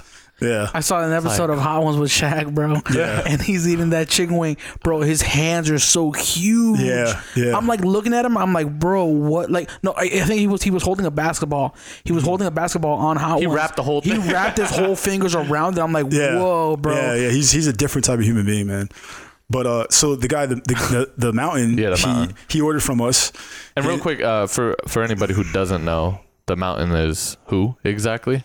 Thor, B- Thor Bjornsson, something like that. He- He's he- got a he's- weird name. He's the mountain on the Game of Thrones. That's his character. And if you just Google the Mountain Game of Thrones. World's Thrones, strongest man too, right? in, in real life, he's won the world's strongest man like He he- like he- a whole bunch of times in the past couple of years. size. he man. broke he's a- that. he's a- uh, he's a beast. He broke that Viking record, right? Wh- which which the, one? the the log.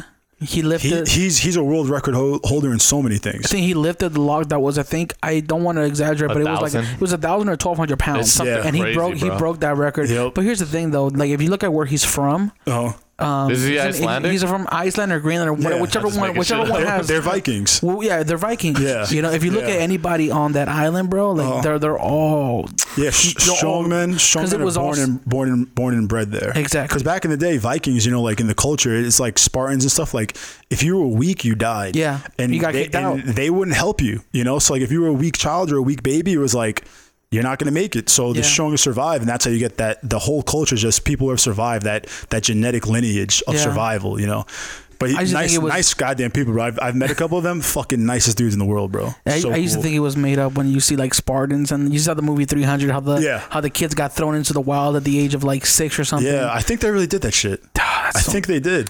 I would Yeah, I not wouldn't survive. doubt I'm it. not built to survive like that, bro. I'm gonna be honest with you. But see, I would got lucky. If if that was really the way they did shit, I would have ate the baby. I know that sounds terrible, but like you know, like this is you're talking Wait, about what? you're talking What? about 1400 like when they were they were killing babies, right? So it's just like okay, I don't think they were. ki- Well, maybe yeah, I guess they were. They were, like, killing throwing them them. off the edge of I a know. cliff. I They know were- that they was were- a they were movie, though. discarding them. That was a movie. Yeah. But I mean, I, I would put them to like I'd put them to work. I'd be like, okay, you can work on the farm at Oh, least. you. No, you wouldn't. You, You just know? said you would eat it. Well, you know, Or eat them. That's no, I'd be like, because- bro, why are you eating babies, bro? here's Bro, the this thing. is if I lived in that time. It's gonna be his now. own video right here.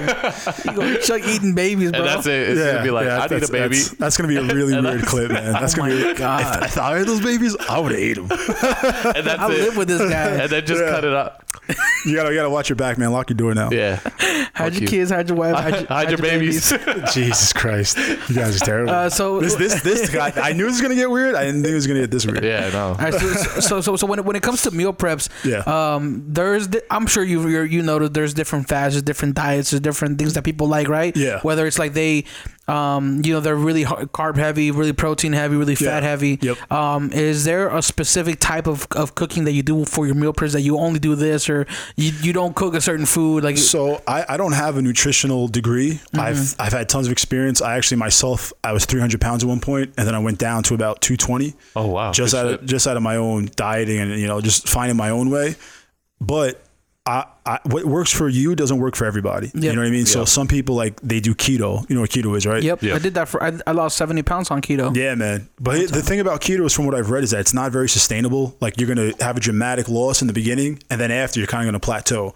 It also depends on how much weight you have to lose. I think that's with a, any diet, though. You, You know, think with any with any diet, it, the when you first start doing it and you're Yeah. hardcore into it, Right. you lose a lot of water weight and you lose a lot of. I mean, you think it's because you're tricking the body and it's a new thing for the body? And the yeah, body's yeah, like, you're, what are you you're- you're- doing? you're manipulating your. Yeah. uh yeah. Yeah, I forgot what it's called right now. I'm drinking some wine, by the way. We've guys. uh, we, we've talked to a lot of people and, and we kind of have come to the conclusion that that any diet works if you stick to it. Yeah. Of course, right? absolutely. So yeah. it's like- that's why I always encourage the monthly packages because when people order for one week, Yeah. it's going to be hard. It's not going to be easy. Right. You're going to be like, ah, they, they might do it for a week and yeah, then stop for a week. But when you do it for the month, you're you're already accounted for. It's coming. The meals are coming. The food's coming. It's going to be there. It's it's it's going to be available. Right. It's always about just having having the discipline and like it's really having the discipline because if you have the food there, it's going to be very easy for you to stay on track. no excuses. Yeah, no excuses. Like, okay, you Yeah. pay you pay on the thirty first. Well, your meals are there for the first to the thirtieth of the next month. Right. You know, and and that's when people get results. You know, because Right. because they stay on track. Like you were saying, people who stick who stick to their programs. Right. And yeah, we have the keto diet. We have uh, carbs. We have a whole bunch of stuff. We have some fighters, uh, some athletes I've worked with. You know, the mountain. And the reason why I brought him up was because so when he posted for us, we had orders from like Iceland, like from Europe. People ordered from Europe on our website Oh damn! How do you all, do that? all, all over the country. We had to refund those for sure. Oh, so they were paying for it. And yeah, they were buying it. We- so you had to say yeah. U.S. only after a while.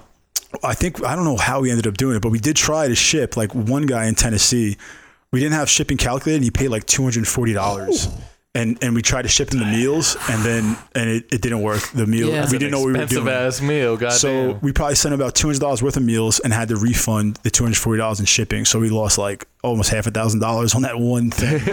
Yeah, yeah. But uh, I'm sorry. What were we saying? What were we, what were we talking about? Uh, just kind of going. Uh, have you? Uh, I was just. I was asking primarily if you guys like only cooked a certain type of meal or a certain kind of like diet. You know, Yeah. We- you- we if, you, cater. if you if you did keto or not, things like that. Yeah, we, we cater to whatever your needs are. Uh, we have a new menu every week or every two weeks Yeah. where it's going to be half keto and then half are going to have carbs, but they're going to be they're going to be clean carbs. You know, Right. uh, rice, potatoes, um, gluten free pastas, stuff like that. Uh, and that's another thing that we do differently than other people that I feel keeps me really on the ball is like creating a new menu every week or two. It makes me have to be engaged. You know, like nobody wants when you start cooking the same thing for months or weeks at a time you you know it's not exciting it's not fun Right. so the product is going to be the product is going to suffer from that because you're not being passionate about it you know Right. when we make the new menu it's like it, it makes me be a little bit more p- prolific and and I love the challenge man it makes me super like excited you know like actually I'm making a new menu tomorrow maybe tonight So real quick, uh, Yeah. when do you change up the menus? What's like the? so we usually do uh, every Thursday or every other Thursday oh wow, that's Yeah. tight. 'Cause Yeah, that's one thing with me, like, cause yeah you don't want to eat the same stuff I, um, I'm not that I don't like vegetables. I'm really shitty with like food, Mm-hmm. Right. so I do powdered drinks. You know what I mean? I stick strictly with that because I know it's better than me going to fucking Right. Del Taco. Right, right, So I'm like, okay, I'm gonna do this, Uh-huh. and then just do some of my powder drinks. But it, it's that that boringness that yeah, really gets the, me. the re- like, repetition, man. See, and here's here's my thing. I'm very good with repetition, like with uh with eating the same thing all the time. Yeah. Like so, when I was doing keto, every day I had sausage. I had two eggs, two eggs, two sausages, and two bacon. Every breakfast, bro. Okay. Every breakfast. just sounds that's- good that's- every that's a good breakfast, You know yeah. what I mean? that's a pretty That good breakfast. That was delicious. around. Uh, it's very cholesterol heavy, but uh, whatever. It's, it's, it's, it's keto. It's Yeah, keto. You can't have it all. It's keto. Uh, so I would have that at seven thirty in the morning, Right. And then I would have I would have four four or five ounces of pork belly Right. with broccoli and cauliflower for Okay. for lunch at twelve o'clock. And then outside of that, I didn't eat. right. I would fast from from twelve thirty that day to the next morning at seven thirty. so you were doing intermittent fasting. So I was doing intermittent fasting Yeah. too. Yeah. So I don't know if that has a lot to do with why I lost so much Oh, weight yeah. too. That's- And I was also going to the gym like Yeah. t- once or three three to four times a Well, week. Well, you you were crushing it then because Yeah. you're, doing everything. Yeah. That intermittent I- I- fasting is so so important. Yeah. Yeah. Uh, I, I always so the thing about intermittent fasting is you you know like should I explain to people like Yeah, yeah, how feel free. yeah, Yeah. definitely. So what it is is it's a it's a eight hour window. It, ideally eight hours, but actually if you can get it smaller than that to like Yeah. six Better. or five, it's even better. Hmm. But eight hours is kind of more realistic because people want to have their breakfast, their lunch, and their dinner, and you can manage that in eight hours. But the reason why you want to eat inside those eight hours is because your body your body has a metabolic window where you're going to be breaking down and processing foods at a much faster rate. After that eight hours, it kind of slows down. Your body's not able to break down fats and store food properly and process things. So pretty much if it's it's also very forgiving. So in those eight hours, if you have a cheeseburger in those eight hours, it's going to be a lot better than if you have a cheeseburger, you know, 13 hours after your fast meal, Right. your first meal. And sometimes people actually do that. Like I'll talk to them about like their schedule. Like my sister, she's a you you guys, especially girls. Do you guys ever know girls who are like, I have to eat in the morning? yeah. Like Yeah. unless they're super cranky. Yeah. Well, that's how my sister is. But then if you're eating at 6 a.m., then your last meal technically is supposed to be at 2 p.m. Mm-hmm. to be in those eight hours. And the real way to do it is uh, what I try to do myself is um, you want to fast for a couple hours in the morning, for like three to four hours in the morning. Let's say you wake up After at, after after you wake up. after you wake up. So say you wake up at 7 a.m. You don't want to eat until like 10 or 11. You know, Mm-hmm. get your body going. You know, you're gonna have a lot of energy. You you, you have significant uh, jumps in your energy also, not only your, your metabolism. But if you have your first meal say 10, 11, then your last meal can be you know uh, 6 or 7 p.m. Right. which is more realistic than having a first meal. You know, because you only have those eight hours. Right. You know, and some people they're such beasts like they can get down to like four hours, and they're eating crazy in those four Mm-hmm. I mean, Keem was doing 24 hours sometimes. Weren't Yeah, you? yeah. I was doing yeah. I was doing I was like, that's a straight fast. on a daily basis Like, I was yeah. doing I was doing 18 16 to 18 hours Wow. uh, but it got it did get to a point and this was inspired by one of my friends he does a 24 to 30 24 to 48 hour fast Wow. but he's very on that psychological like Yeah. spiritual and all Yeah, that. that, that stuff. Apparently, I've never done that, but apparently, it's super it's beneficial. it's trippy man Yeah. uh, the first time I did 24 hour fasting Yeah. like I remember specifically at 21 22 Uh-huh. hours bro I was dying I was like I need to get some like I, I was Yeah. getting to a point where of desperation where I needed to get some food in my stomach Mm-hmm. but then once it got to uh like 23 24 it went away yeah, I was not hungry It's like again that. Uh, what's that thing called when you run? The second breath. Or Second whatever? wind. Second win. Second Like, that's Yeah. basic. Because like the one thing that I'll tell people, like you gotta really know your body and know know what you're doing. Like if you Mm-hmm. go into a fast, I, I realistically say don't come straight from like shitty foods and alcohol or drugs or whatever you have in your body because that's Yeah. all gonna come out. That's Yeah, what fasting yeah. kind of is. It's kind of like yeah, it's a detox. yeah, it's detoxing your body. So you have to understand, like, yo, maybe go into a fast, kind of light, you know, Mm-hmm. Yeah. like drink juices, eat vegetables, do something clean Right, because right, you will feel it. You'll get yeah. really Instead bad of just headache. jumping right into the fire. yeah, you'll really because I get super bad headaches. and if I, th- I just think that could be really. I think it could be dangerous too. yeah, Like, that's if you- stressing your body out. Yeah, yeah, technically. Mm-hmm. yeah, yeah. Your body, your body's uh, it's a machine. You know, it's it's used to operating a certain way.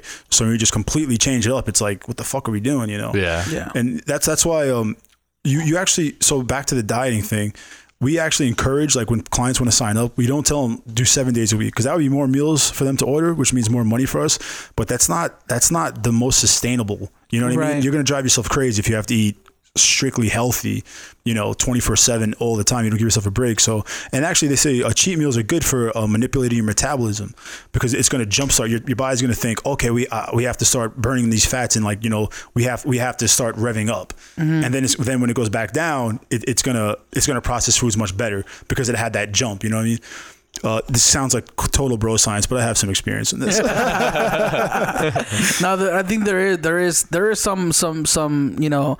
There, there's good reason to do like cheat meals, but, Yeah. but I think where people mess it up is when they turn a cheat meal into a cheat weekend. yeah, yeah, yeah. You know what I They mean? keep Like, doing it every yeah. night. Taco Yeah. Bell every day. Yeah, yeah, yeah. Or like they'll eat something bad for breakfast and then Right. eat something bad for lunch and then uh-huh. they'll eat something bad the next day. It's like it just keeps going. You know what I mean? Yeah, So it- one it- meal is not gonna set Yeah. you back. I'm a victim entire- of it, man. I'm a victim of it. Me like too. when I came out here, bro, I'm living with my girl now, and it's like we eat. We eat bad all the time. Yeah. And then I'll be like, you know, I want to get back on my diet. And I'll do it for like three days and I'll feel fucking great by the fourth day. But then just that one that one decision to say, let's get pizza tonight. Yeah. Then the next day it's like, yeah, you know, I can go for some Chinese. Like it, you, Yeah. that hab the bad habits start again too. You know, it's like you think you can just take that one meal, but it oh, takes it takes really discipline do. to stick I do to that. like like that one thing I heard. It's like why we why we have that gluttony or Yeah. whatever is Right. just because the survival in us Uh-huh. was back in the day. You know, try like this is caveman time, whatever you want to call it. Right. And um, when we found food, it was that was the only time you're ever gonna get food for Mm-hmm. The right, next right. six seven days. So you're- it's you're like pursuing you, it. You have to eat it all. That's why Right. people have that urgency to eat as much as possible on their plate Huh. because they feel it's a survival thing almost. Right, right. Which that could be bullshit, but No, no. I'll, I mean? I'll tell you. I'll tell you a funny story. So when I, I told you I lived in Florida for a year, when I moved down there, one of my best friends just got out of prison, and uh, he was in prison I think for like five or six years. He was in there for a while. Then when he got out, he told me to come live with him. I had nothing going on, so I came down there. But uh, one thing I remember, I'll never forget, the way he used to eat. We would sit down and eat at a restaurant, and he would scarf up the plate in like three minutes, and I'd be like, "Dude, like." Relax, Eat. like like enjoy your food.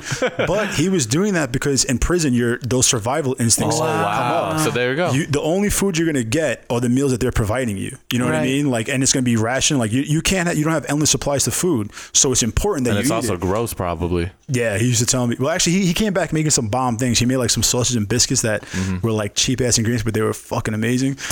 but yeah, he, he used he used to eat like that, and I I think it's the survival thing. You know? mm-hmm. It's just like, oh damn, this is all I'm gonna get. Yeah, I need. gotta- I, I and ain't nobody else gonna get this food. This is my food, so I'm gonna make sure I get it. You know, it used to trip me out. I used to tell him like, dude, like relax, bro. Like you're home. Like like you don't have to be like that. He's like, nah, man. I just I, I like eating like this. I'm like, all right. Damn. Yeah. So, so, you- so your clients, would you say, are mostly people who are in the health industry, as far as like, you know, they're athletes or they're power Working out, or working out? Nah, man. They're actually mostly the blue collar regular people. Really? Yeah. Um. You know, nurses, uh, people who work in offices. Um. And why do you think people have found a new lifestyle in in in meal preps? because it's so convenient. You know what I mean? Like it's and depending on wh- who you get it from, the food, like our food, I believe is really good because I'm a sh- before anything, I'm a It chef. looks amazing on the website. Thank you. Yeah. I- I'm a chef before anything. Before I'm a businessman, before I'm here to make money, before anything, I'm a chef. So I want to make sure I'm putting out good good product. Um, so the food quality is really good. Uh, the convenience aspect, you keep your kitchen clean. You know, it's delivered right to you. You don't got to go grocery shopping. It's you know, and and if you do the right packages, it could save you money. And if you calculate the money that you're spending when you order out, like if you guys go on uh, Grubhub right now, just try to order a salad. Try to order a salad. It's going to 18 cost you about fifteen dollars with delivery and everything. I'll tell you, what, know I'll I do right now, though. I'll make Yeah. a new account. Uh-huh. I'll use the one hundred dollars Yeah, off yeah, your. yeah, yeah. There we go. There we go. delivery, That's Let 'em right. know. that that's that's laborious, but hey, if it's worth it, you know. Yeah, but Uh, um, yeah. yeah, yeah. yeah. So Yeah, it's, I- it's very it's it's really a convenient uh th- thing, and also it actually kind of creates a, c- a community too. You know, because like when people shout us out in their stories, we share that, and I'll notice like when I click on somebody's profile, like oh this person's following that person, and, I- and the only way they know each other is through our social media, because like they'll be Right. like on opposite ends of the, opposite ends of the country, Right. so it kind of like you know it, it forces people to kind of have this community of like healthy eating and just Right. you know 'Cause I- Pl- I- Plus, I think I don't mean to cut you off, Oh, sorry, yeah. but I think there's also like, especially in Vegas, yeah and this may be different in different parts of the world, but in Vegas, man, there are so many options. Oh, yeah. when it comes to eating out. Oh, yeah. right. Oh, it's- it's 24 hours. the too. food here is so good too Yeah, man The first of all, it's, really good it's mostly 24 hours to a lot Yep. of places. I mean, if they close, they close at 1, 2 in the morning. Yep. Um, but the fact that you can drive down the street and drive have 30 different options on one side of the street, right you know, there's a McDonald's on every corner. yeah And it's so cheap. and now McDonald's you know- now McDonald's delivers to you You know, like you go on Uber Eats. Taco and- Bell Oh, delivers yeah. now too. Every everybody everybody does, man. Convenience is is the is the way of the world now. You know, Yeah. making things available, uh, easier. How more- fast? How fast can you get? Yeah, this? more simplistic. Like we're we're actually trying to develop Change an that app. camera angle. There you go. Wait, it's been, bro. You're watching. You gotta stop watching. Oh. That's the live stream. Oh, is it? Yeah. Oh, the live stream is ended. I don't know if you noticed. No, it's still on. Damn it! Why would you cut us off like that? All right. But So My yeah, bad, we're, we're, I we're, No, we're in good. fast, fast, convenient industry Yeah. right now. Uh, so we're trying to develop an app because uh, that's that's how it's it's very fluid. You know what I mean? Like it's very Mm-hmm. comprehensive and people can use it very simplistically, and that's that's invaluable in today's industry and everything. You know, easily available, very very very simplistic. You know, people don't want to have to figure things out and, and be overburdened because everybody has so much shit going on already. You know, the last thing you need to do is is have to call and ask you questions. How does this work? How does that work? And Mm-hmm. Yeah, right now we kind of have to deal with that. Yeah. Because meal prep is is fairly new. People are like, what the fuck? Like, how, how does this thing work? Yeah. But uh, yeah, it's it's all about convenience and um, it, as long as the product is good, it's gonna make your experience easier. Like so many people, that's my favorite thing, man. When I get a new client and they're like, "God damn, like this food is fucking good," and it's like, well, yeah, it's food food that's made for you is supposed to be good. Mm-hmm. You're not just supposed to be eating grilled chicken and brown rice and broccoli. You know, just because that's simplistic and healthy. See, it's crazy. That, that's what scared me with meal preps because Yeah. a lot of people were cooking that, and I was like, "Damn, I just don't want to eat steak and chicken Yeah. and asparagus every single time." and you can know? even you can make that, but you have to put a put a spin on it. You know, prepare Yeah. it differently. Spices you and know, all yeah, sauces. Like there's our menu is kind of repetitive in the sense that we use a lot of the same ingredients, but it's never the same meal. It's always different. You know. See, that's what I like. Yeah. Yeah, yeah, and that's that's really key, man. People, I, I can show you my text right now. I probably had about three or four people today say, "Where's the new menu? When's the menu? Is it today or tomorrow?" I'm ready to order, like, because they're they're looking forward to that. You know, Wow. they, they want to have food's a fucking experience, man. You know, like when you eat something, you should be like excited about it. You know? yeah, you shouldn't have to make it be like, oh, Yeah, I have to eat This. It this. shouldn't be laborious. I have like to a- eat yeah. this because I because if I don't, I'm gonna eat something bad. Yeah, some of the guys, it's funny. Like uh, one of my boys, Joey, he eats the meals and like he'll fucking drink the sauce out of the container. I'm like, well, I guess that's good. You know, like uh, that's a, that's a good sign. Yeah, we That's we- really good. Yeah, we, we love we we I love what I do, man. Like at the end of the day, like I fucking really enjoy my business and Winning. my my my work days, uh, which are not my work days every day, but the the cooking days and the del- delivery days are Sunday and Wednesday. Saturday night and Tuesday night, I go to sleep kind of like a little anxious and like excited. Like it's a challenge, you know what I mean? Like it's, it's a lot of work that's got to go into it. I know it's important to people. Like I look forward to it. You know, it's and and a lot of people, I feel like they dread their work days. You know, like fuck, it's Monday tomorrow. You know, because I remember I used to be that guy when I did construction. You know, I'd have to be on the express bus in New York City at 5 a.m. and that fucking sucked, man. Like you know, some people, some people it's okay, but for me, like I hated it. And it, it, if, if you're not doing what you're passionate about, what you love doing, if you're not looking forward to your work, it, it's gonna, it's not gonna be easy. You know, like they say, if you enjoy what you do, you never work a day in your life. I really, like, I, I've, I fully buy into that. You know, Right. Because I love what I do. I mean, man. don't get me wrong, you work. You, Oh no, I you work, I, I work Yeah, my ass work. off, but, but but you don't mind it, right? yeah, You don't- I, I love it. It's hard. You know, sometimes, yeah, there's, of course, there's times where I'm like, fuck, like, oh, this and that goes wrong. But at the end of the day, like, when the day's over, I feel great. You know, I, I, I it's a challenge. You know, people need to challenge themselves a little bit more in life. You know, cha- I feel like challenges are really important. So one thing is like, if you guys ever expand into growing into more markets and everything, would you have to like purchase out like a kitchen somewhere to and hire chefs and yeah, all yeah. that? Well, that's like, that's that's the goal to open up this cafe. Right now, we're working out of a commercial kitchen that's rented. Yeah. But uh, the goal is to eventually have somebody that's going to work right next to me, a sous chef, and then you know, there's to hopefully there's going to come a day where it's time to expand. And I can let that person run it and kind of create the blueprint for our business. We're we're not there yet, but we're trying to get there. And uh, yeah, the goal, man, the goal really is to have a nationwide company with cafes in uh, Vegas, LA, New York, and like Florida. That would be ideal because then we can reach so many other people through shipping and stuff like that. right. Yeah, but it takes time, man. You know, it takes time, and it's not it's not going to be easy. You know, I, I know that. man. So I have a question, um, Mm. because there, when it comes to eating, there's two different, there's three different sides. There's people who eat whatever, whatever, whatever tastes good. Yeah. There's people who are vegetarian, and there's people who are Right. vegan, right? Right. How do you prepare for all these different types of people? Like, you know, I'm sure you get people who are vegan who are like, oh, I don't. You got to make sure that that it's not even just not me, but it's also Right. like, you know, maybe the Tupperware is just like made from somebody who supports. Oh, yeah, you know, they're like, it's yeah, a well, whole I don't know. lifestyle. Do you use the Veganism is a whole lifestyle. Yeah, yeah. Because I, I know vegans who like, oh, I won't wear this clothes if it's done Right. this way, or you know, Right. Well, or I mean, makeup that you know. Excuse me. we use plastic containers, Mm-hmm. so I'm not sure how much that can be a, a problem to vegans. I don't know if they're anti-plastic, but Nah, they're good. uh, we have certain options like in our build your own meal where we have uh, you can pick your proteins, which is going to be vegan meats, is going to be in there vegan chicken and vegan beef. Oh, so you guys have all that stuff? Yeah, we have that in our signature menu. We don't have that incorporated yet, but we're figuring that out. Like when we have the app, man, it's gonna be it's gonna be way different than it is right now. Right. But if somebody contacts us through DM, calls us, uh, emails us, and tells us what they need, we're gonna meet what they need 99% of the time. If they want no dairy, no meat, you know, 100% vegan, we can make that happen. And uh, a lot of companies, like you know, they they won't do that because it requires extra work. It's you know, it's not it's not it's gonna interrupt their process. But with us, it's like no, we you know we'll take care of you, man. You know, because Mm-hmm. it's important to people to, to access everybody. But yeah, vegans vegans can be difficult to deal with sometimes. Yeah. yeah, Uh, would you guys ever consider doing like shakes and like Yeah, man, things outside of just actual food containers that are meal prepped? The cafe is not going to be just meal prep, man. The cafe Right. is going to be like a dine-in experience where some meal prep companies they have storefronts, but they only have like microwavable meals there that you heat up. We're we're going to be cooking the food fresh there. You know, the kitchen's going to be right there. We want to have shakes. We want to have snacks. We want to have a lot of things, you know, because right now we're on a time restricted period where we can only cook so much time. Mm-hmm. So if you have a kitchen that's open 24 7, man, I'm going to use that shit. Right. And I've been dreaming about that for years now. So when I have it, I'm going to fully utilize it.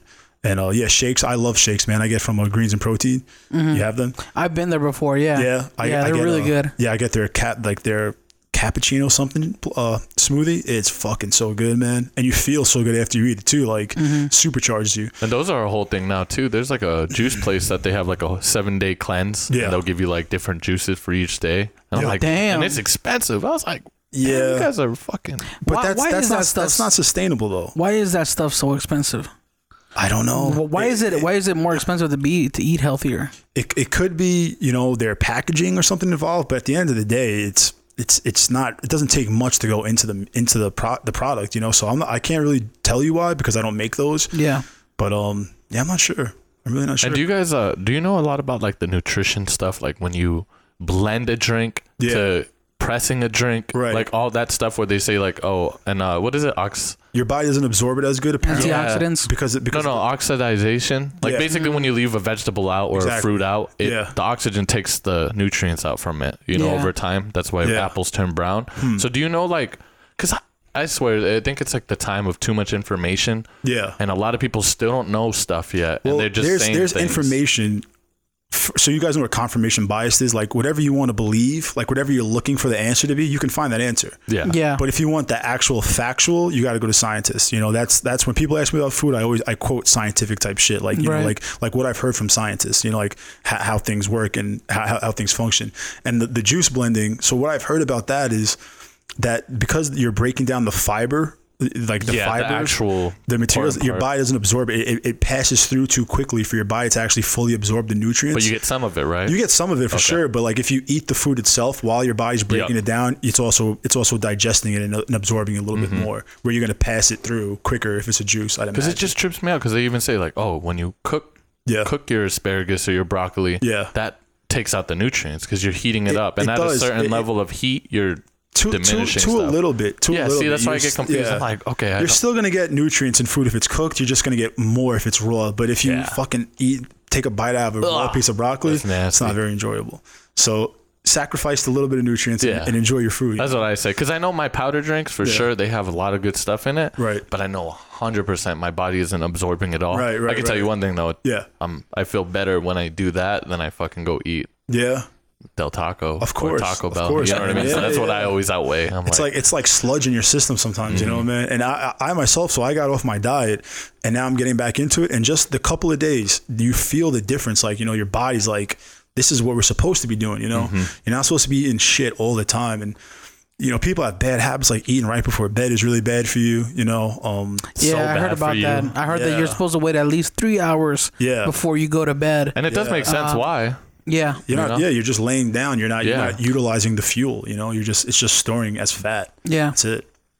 Same thing with like having to not look at your phone before you go to bed Yeah. because apparently like your phone ex- uh, puts out blue light Oh. and it it trigger it, it suppresses the melatonin, the natural melatonin Right. in your head. Yeah, yeah, yeah. So you actually don't actually you know you don't fall asleep as fast. Right. As You- opposed to like now So- you have the phones with the yellow light, then you're So is that more of like a REM sleep cycle fuck up, or is it just? it sleep just has to do with the melatonin.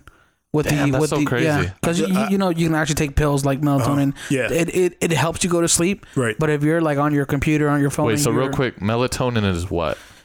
bro. I, no, I, I'm pretty sure. no- I'm pretty sure it's a chemical that It's a chemical that's released- that's naturally produced. Yeah. Like when you sleep, like when you're in a deep sleep, you produce melatonin, but you can take like uh droplets or yeah, I or know he does it. And I think that like basically your your sub your um what's the word when you're You're basically thrashing your frontal cortex with with that chemical. okay. It- yeah, it's. yeah, I mean, you're it, like it's kind you're of like, like. you're an, you're you're activating it. You know, yeah, like you're it's, kinda it's kind of like it. your brain can naturally produce. So uh, we have melatonin dopamine, in our body. But if you do a line of cocaine or you like eat Yeah. some really good sugar, it it Right. releases that kind of. right, you know? right, right. Yeah, Yeah. yeah. Ah, So, okay. But yeah, sense. melatonin, I, I, it's good to take.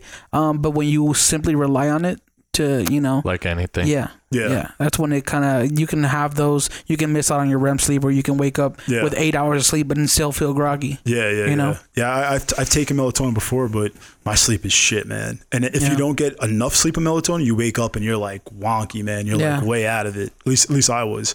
Like I felt like the melatonin was still in me, and like I wasn't fully awake and aware. I was watching the Joe Rogan podcast, and there's this one guy who actually takes a bunch of THC, CBD, and melatonin to go to sleep at night. That guy's partying. Be- well, That guy's partying his he, sleep. yeah, he, he, he takes it to the exact milligram though because Right. because he notices that THC will will put mm. will will not put you to bed fast Right. or I, I get it mixed no. up, I, but it's I like think one of them. THC does put you Yeah. to bed fast. CBD helps with the REM cycle. Yeah. Okay. So with the yeah, I, yeah. I, I take CBD, man. I, I like live off CBD, bro. Yeah. I need it because I had a bad deadlifting injury, Ooh. so I have sciatica now. And What's that? Uh, sciatica is so basically it's like a slipped or a bulging disc, Yeah, and in it's your it's, spine. it's the base of your spine, and that nerve tra- travels down your leg. That's what my dad has. so it creates pains in like the back of your your knee and like the back of your leg. It's really weird, but it's all from your spine. And uh, it was really bad when I had it. And then I started taking CBD, and like now I take it every day, uh, night and day. You do the tincture. I do the tincture. Yeah, I think it. 25 2500 milligram tincture. What company do you Ooh, go You through? actually had the guy on your podcast. The guy. oh, from, uh, Harmonia CBD. so, see, legal buy legal meds. Oh, Oh, bilegal Joe, meds, Joe. Yeah, yeah, yeah. yeah. He was. I, I listened to that one. Yeah. Okay. That guy, his story, his story is excellent. And uh, if I miss that for like two days, bro, my sciatica starts coming back. Yep. Uh, I have t- I have a toothache that comes back. Like CBD is like one of those miracle drugs. Like uh, it's it's curing more shit than you know. You Yeah. know, it's it's anxiety levels, uh, sleep, like you guys said, and just focus, everything. I, I love it. Uh, yeah, yeah, medication, man. It's another thing. Like fucking so many medications now, man, for everything. Have you Like, have you know? tried those in, those back injections for your sciatica? Because they have What the those. stem cells? no, Oh, Jesus. go Yeah, down that rabbit hole, man. Yeah, yeah. No, but- I, I haven't. I haven't. I, my- I went to a chiropractor though. Oh, you did? Yeah, and he didn't do shit. No. Nothing. I went to him like two or three times, and people were like, "Oh, it was just a bad chiropractor." You I better was like, believe he charged you for it too. no. So he actually was one of my clients' neighbors, and the first time was free. The second and third time he charged me. Oh, okay. So it was like it was like fifty bucks for like half an hour, or something like that, or Yeah. an hour. But it was uh, didn't do anything, man. How do you And he feel? How do you feel about natural healing? Letting letting crystals come and Oh. take over your body. I, and, I dated a girl that was into that stuff, and Oh I was just my like, she, she would have her crystal necklace on all the time, and like the energy of this place is very strange. I'm like, you're very strange. Hey man, look, look. I'll say like I. I won't Poor knock girl. it, but it's just not for me, bro. Yeah, I say that whole It's thing is me. to me. I believe more than anything, it's the placebo effect, and I know people hate that word so much, but I always gotta bring Yeah, it up. It's, it's, an, it's Placebo an, effect. 100%. It's- uh, but I can say it if you want to say it more confident. It's the power of the mind, and with the power of the mind, you can accomplish Yeah, man. anything. I think you can be anything if Yep. you really believed in it. Yeah. That's why when you see ghosts, yeah, because you fucking believe the Yeah. fuck out that ghost, Uh-huh, and it's gonna come. It's gonna come. Up. People have ex- different experiences, and it's like you know, it's it's it's all your interpretation. You know, like if, if Mm-hmm. you believe something happens, then you you can convince yourself of crazy stuff. And what does that mean? know? Like it's not like you, saying that it, it didn't happen, Yeah, but it was a real you- experience. yeah, you can't you can't say that that didn't technically happen because you felt that way and you. Hmm. It, it it gets kind of weird, like how how strong the mind can get. yeah, yeah. That's why like there's I different like there's there, there's different types of human beings. Like you guys know who Wim Hof is. You guys know who Wim Hof is?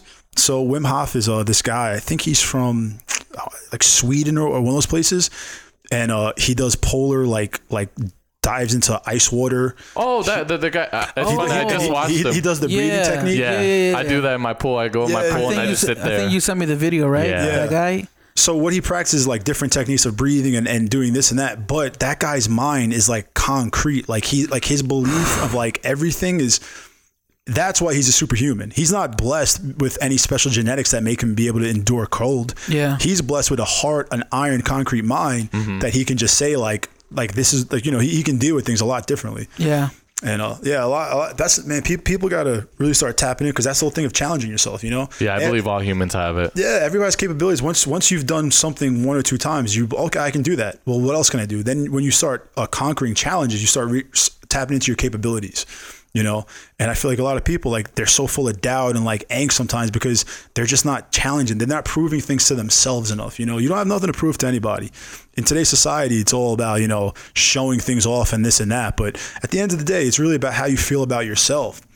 You know, and uh, yeah, man.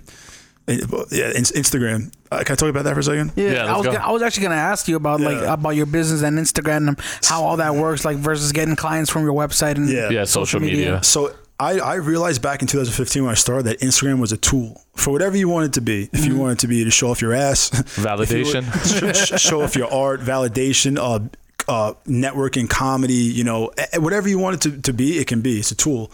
So I started using it at a very, very early age. I was like screenshotting menus and people. It was it was a crazy process. Now it's a lot better.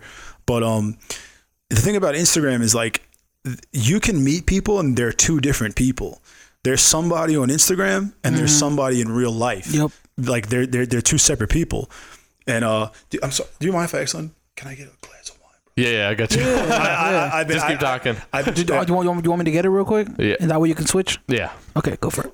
so um, th- there's a weird thing like where people have two different personalities. like Yeah. One on Instagram, one in real life. And um, I'll tell you a story. So I, I was hanging out at one of my friend's house, and uh, this is in Las Vegas, and there was some girl there, and I brought over a bottle, a bottle of liquor, and um, I think the girl might have said two or three words the whole time I was there. Yeah. But when I got there, I was like, "Oh, you guys, you guys need something to drink? Like, we, I'll go to the store and get something to drink." Came back with a big ass Magnum of Ciroc. The girl said maybe two words to me, right? I put the bottle down on the table. She grabbed the bottle right away, started taking selfies with it, and put it on her story. Oh wow. I didn't know who the hell this girl was, right? So I, I asked my friend, like, yo, what was up with that? He's like, oh, that's this chick, blah, blah, blah. And he's like, yeah, she's using social media. She has a huge following. So I check out her page. She has like two or three million fucking followers. Jesus. Thank you. And, and, and on her page, she's like acting like she's super talkative and like, you know, Yeah, very, yeah. very community like. But in person, she wasn't saying a fucking word. She wasn't Wow, saying she wasn't saying anything. when I so I was that. like, I was like, that's so weird to like if I didn't meet her, I would think that she was somebody completely different than the person that I met. You know, and I think that that, that that's becoming a thing in society, like where What do you feel about that? Like, isn't that kind of a little weird? Because you're faking. It makes me it's super like uncomfortable. It's like a Black Mirror. yeah, it makes me uncomfortable. But also, is it like acting? You know, because you know how actors have to completely change their whole personality. Yeah, that's true. sometimes. well, it's That's it's, true. it's it's a di- it's like the Matrix, you know. It's like you're choosing to live your life through that instead of instead of through Ah, your through your, yourself. your body. Yeah, Yeah. like you know, like you're, what's around you. You're in this digital thing. It is it is a it is a separate world. The internet is a whole different world. But like you said, it's a tool. Exactly. And if she makes Yeah. money, if she makes money from it, Yeah. I'm not hating. But if she's, I hope she's if happy. That's all I gotta no, say. If she's happy, she was she she's was a, making no, money. she was a nice girl. She was a- yeah. very quiet, very shy. She seemed to be really introverted, and her Instagram was extremely extroverted. I was like, that, that's kind of weird. Yeah.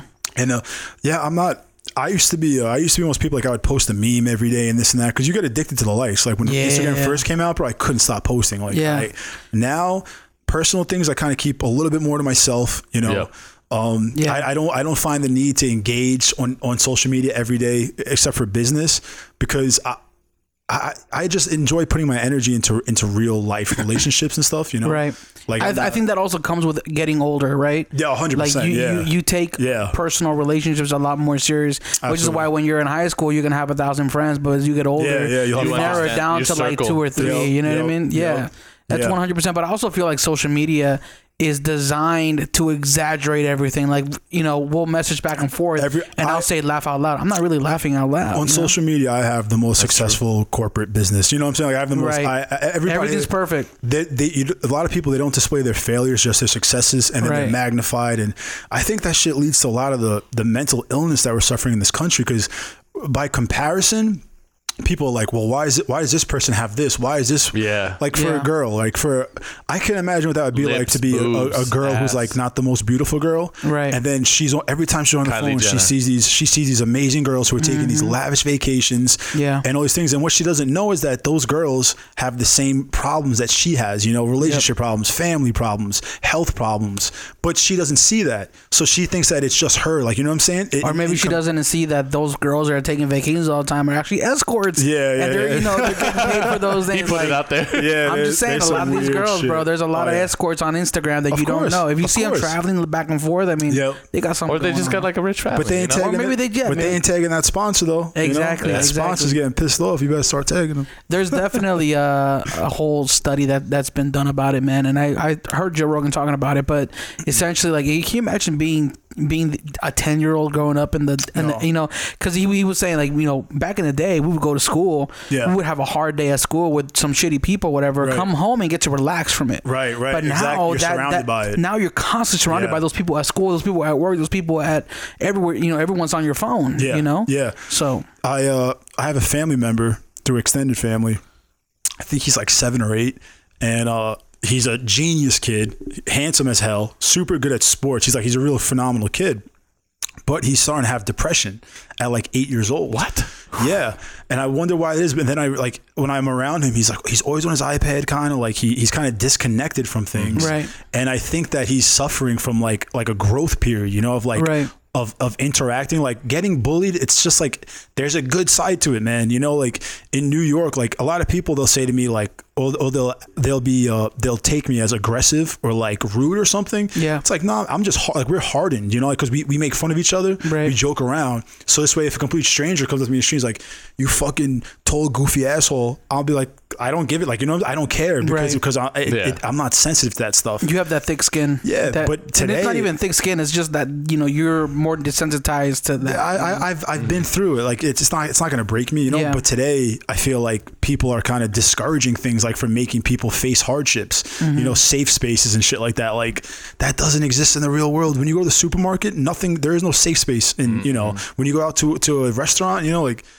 It, and, that, and that's the whole thing of the internet. Like that's an that's an internet world thing. That's a new thing that Yeah. people are trying to dictate society. It's like, nah, man. Like, you know, you kind of can't do that. And then people are gonna backlash. It's actually gonna have a negative effect. You know.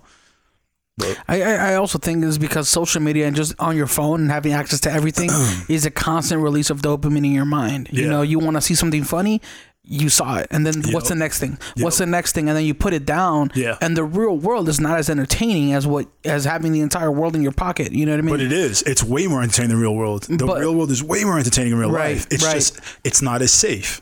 Right. You know what I mean? You have you're vulnerable in the real Right. world. If you don't know? like somebody on the internet, you can just delete it, block, Yeah. you know, and go away from them. Yeah. You don't have to actually interact and engage. yeah, It is just kind of trippy. Like, you know, like back in the day, remember, like a lot of the big things that people used to watch most of the time is drama. You know, they Mm-hmm. Right. love watching reality shows and all. This is before, like, I'd say social media even came out. Right. There was still a lot of people looking at that. Sorry. People like that because a lot of people's lives, they're very basic. Yeah. You know what I mean? People don't Yeah. have, like, especially like, you know, you were saying, like, the challenges and everything because Right. people are afraid to jump out of their box. So they want to live that norm to norm life. Yeah. Which is okay. Normal life is okay. Like, Yeah. but you gotta love it. You gotta love it. Yeah, You know what I mean? And You- I, I you- feel like you gotta have something that's yours. Yeah. You know, like something that you enjoy, like a hobby or something. You know. But a lot of people they don't have hobbies now. This this is their hobby. You know? Right. This and that know? don't count. Yeah, man. how It do you ain't- it- feel? it's not gonna get rewards. It's not gonna be rewarding. You know, mm-hmm. in my opinion. How do, how do you feel? You don't have any kids, do you? No, I don't. How do you feel about about parents who raise their kids like as and using the phone as a like a, a babysitter, right? Like your kid starts crying, he's two years old, you give him the iPad, you give him the phone. Like how do you feel a about lot that? Of, a lot of those parents themselves are probably childlike minded, and they're friggin' they're obsessed with their phone too. You know, like if I did have a kid, man, when I hang out with kids, I fucking love hanging out with kids, man. They're so Mm-hmm. interesting and they have such unique thoughts, and like you can learn from kids. But if you put them inside that realm of just being stuck on social media or whatever they're doing, it's like yeah. You know what's the what's the chance that that kid's going to be an app developer or, or a website you know what i'm saying like something tech Right, Yeah. probably right. not probably not many but he's not he's also not going to have the social skills that you need to have in the real world Yeah.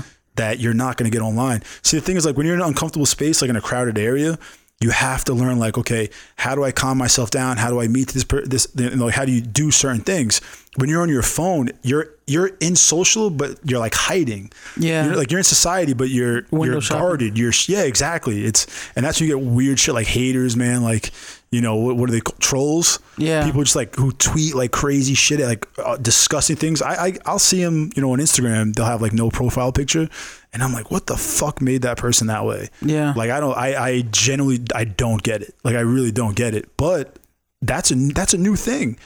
20 years ago, you could not talk shit to somebody without them knowing who was without them knowing. Yeah. And it's getting to that person. The people like the it's it's a it's a it's a faceless name, but it's a real comment. Somebody's really saying that to you, you know? So like people are getting hurt from it and it, it's it's so weird, dude. Like you know, I always say if I do, I, I'd love to sell my business one day. You know, I can go into other things. I'd get the hell off social media, bro.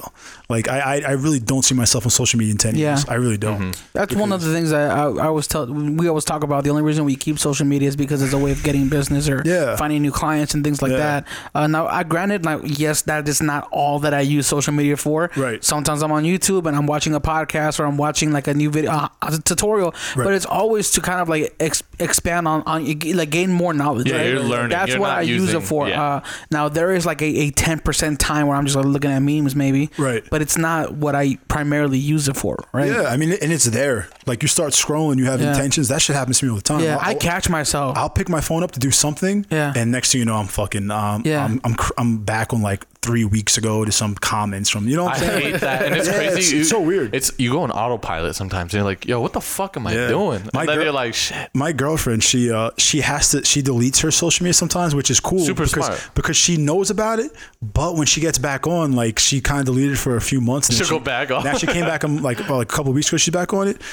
Yeah, we're like, I come home, like she'll be fucking scrolling. I'll say, like, what are you doing? She'll be like, I know, I have a problem. Like she jokes about it, but she's aware. Yeah. A lot of people they don't even realize like Yeah. you waste the whole thing now. Like where you can see your, your screen time on your phone. Yeah. Yeah. Bro, people are my, mine went down. I think it was like I'm like two hours or three hours, like two two and a half hours a day. Right.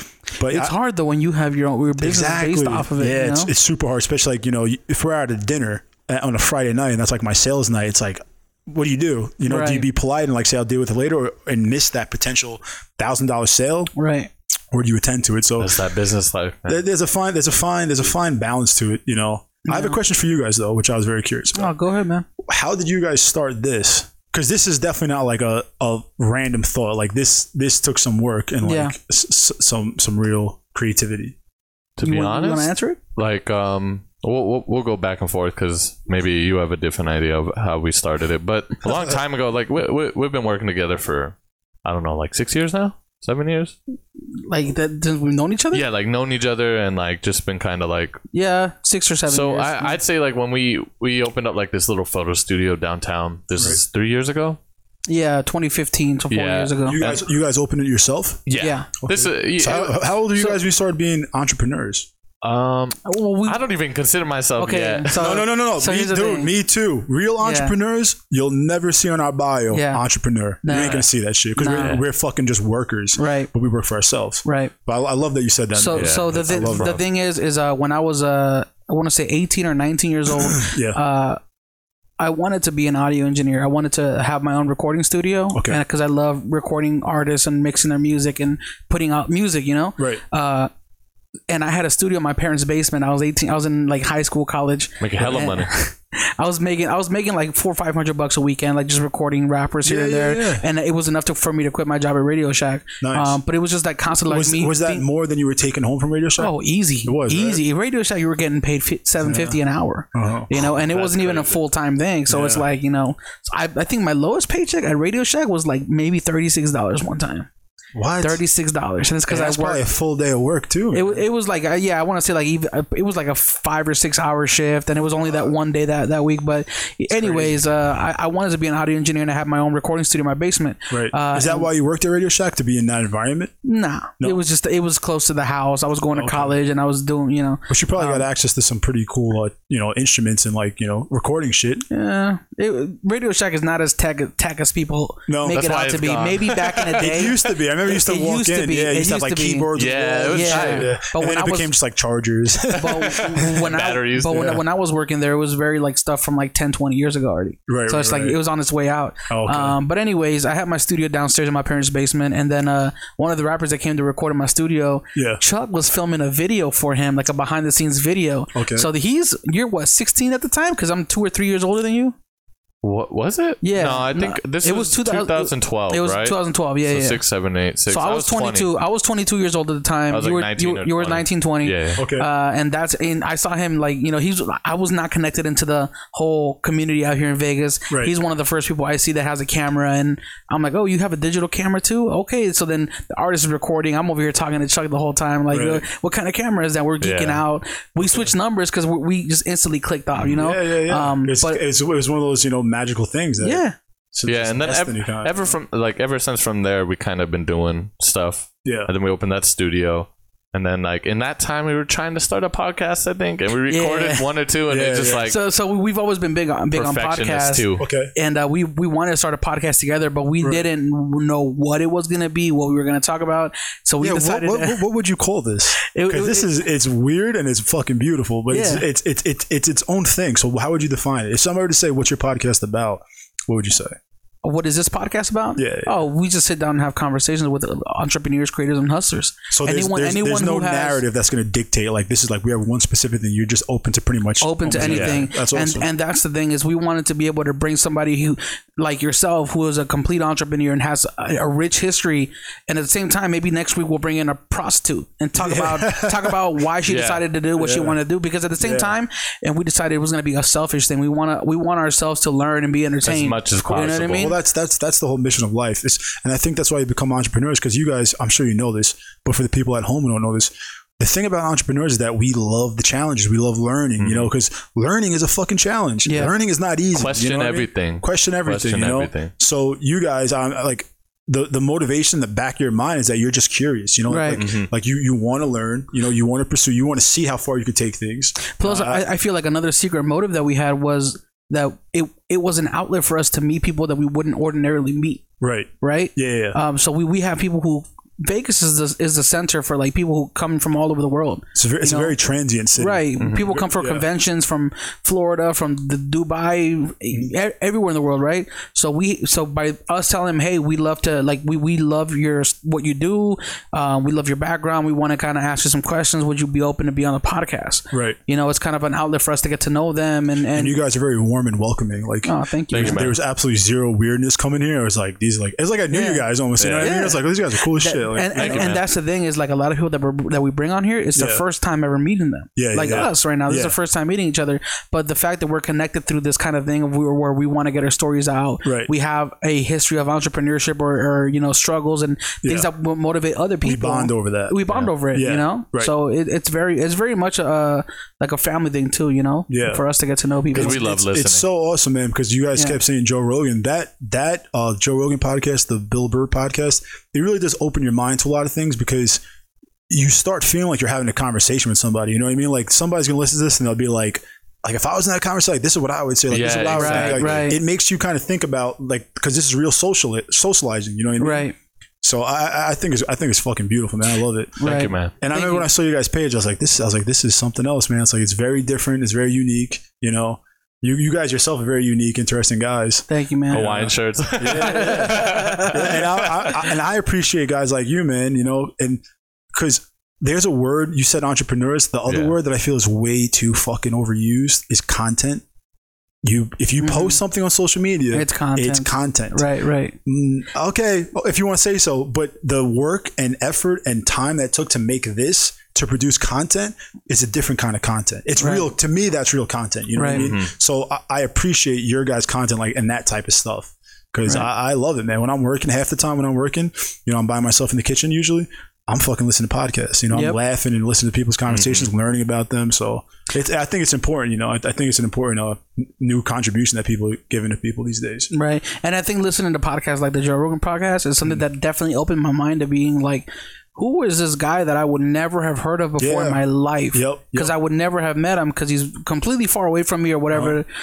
and I'm listening and I'm understanding and I'm kind of like you know agreeing with what agreeing he's with saying what he's saying. Yeah. and it's like you know Or you could find somebody that's a different hobby, you know, like archery. Yeah. Uh, ar- archery. I'm, I'm into archery now. I'm into like shooting guns and shit. And my girlfriend, I, I got her a bow. She loves she loves archery, and I'm pretty sure she got that from listening to like Cam Hanes and like you know those guys on podcasts. right So she found a new hobby through that. You know, it's not just entertainment. It's you, it, it can develop a different lifestyle for you. right You know, and I think it's awesome.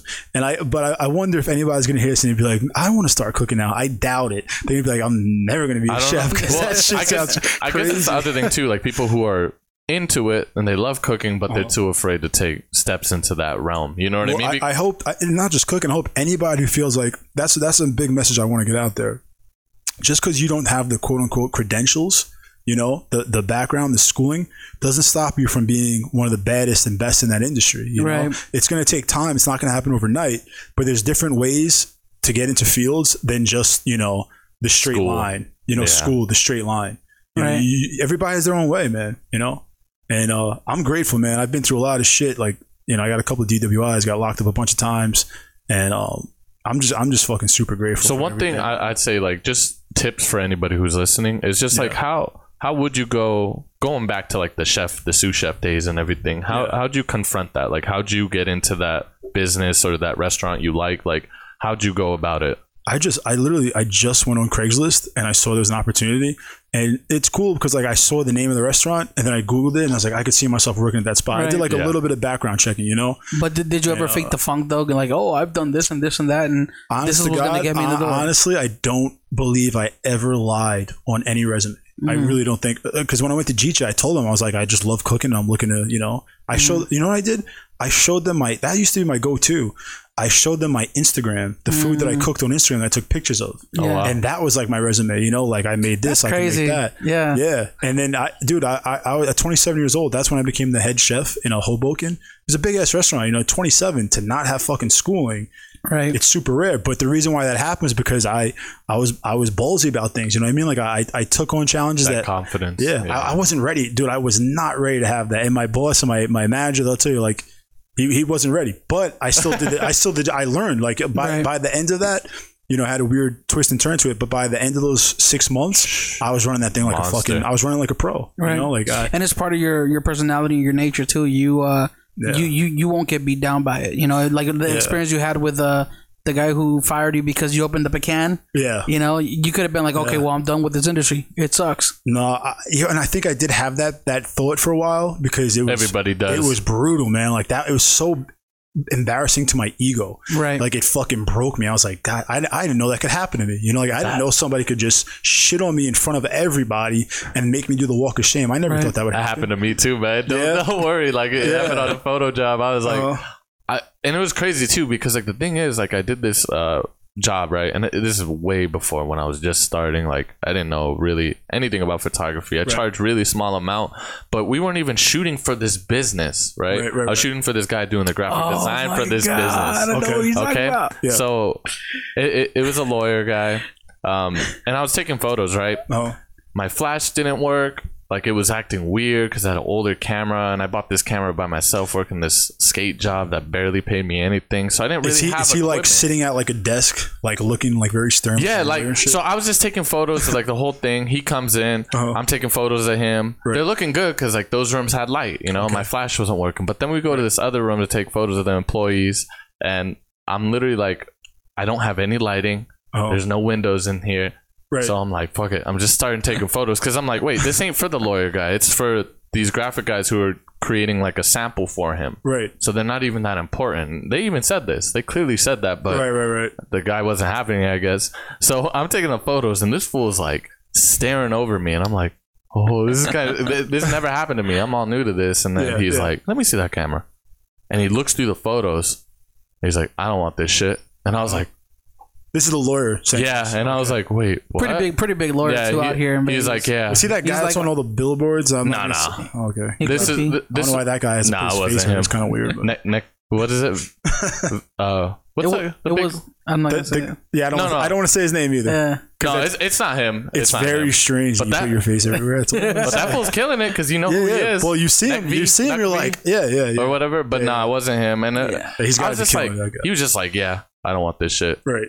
You guys can go. And I was like, whoa. Now, did you get paid from that, or did, were you just? Well, I because it was from the other guys, so I was like, yeah, you guys can just pay me fifty. I didn't know we are gonna. I, I literally thought this was for you guys, not for the lawyer guy. Right, right, you guys right. are gonna use this as a sample. right, right. See, right. and it so tripped me out, but it made me. It, it did kill my like whole Yeah, vibe. I was yeah. like, And at the end of the- whoa. start questioning yourself, Yeah, I doubting was like, yourself. damn. Like, yeah, It's it's also I would say too in your defense it's one of those days where you're in your beginning starting out days Yeah. and it's also you don't understand communication and setting Yeah. expectations right Exactly. Mm-hmm. if I go shoot a job right now you better you better believe I'm asking a thousand Yep. questions like what am I shooting who is it for Right. what rights are they going to have to these images Yep. like you you you have an agenda of things to ask Right. as opposed to back in the day oh can you go shoot this it's for this thing okay well Yeah. How much does it pay oh it's a hundred okay Well, yeah. You, you become you, you become vetted. You know, like you you really learn from Right. just Yeah. hands on, and I'll tell that to anybody. did you go to any like filmography school or anything like Uh, that? I Or did just- everything from like scratch, Yeah. and this was before I love that. I love even that, man. YouTube. Yeah. like I because my homie was shooting in uh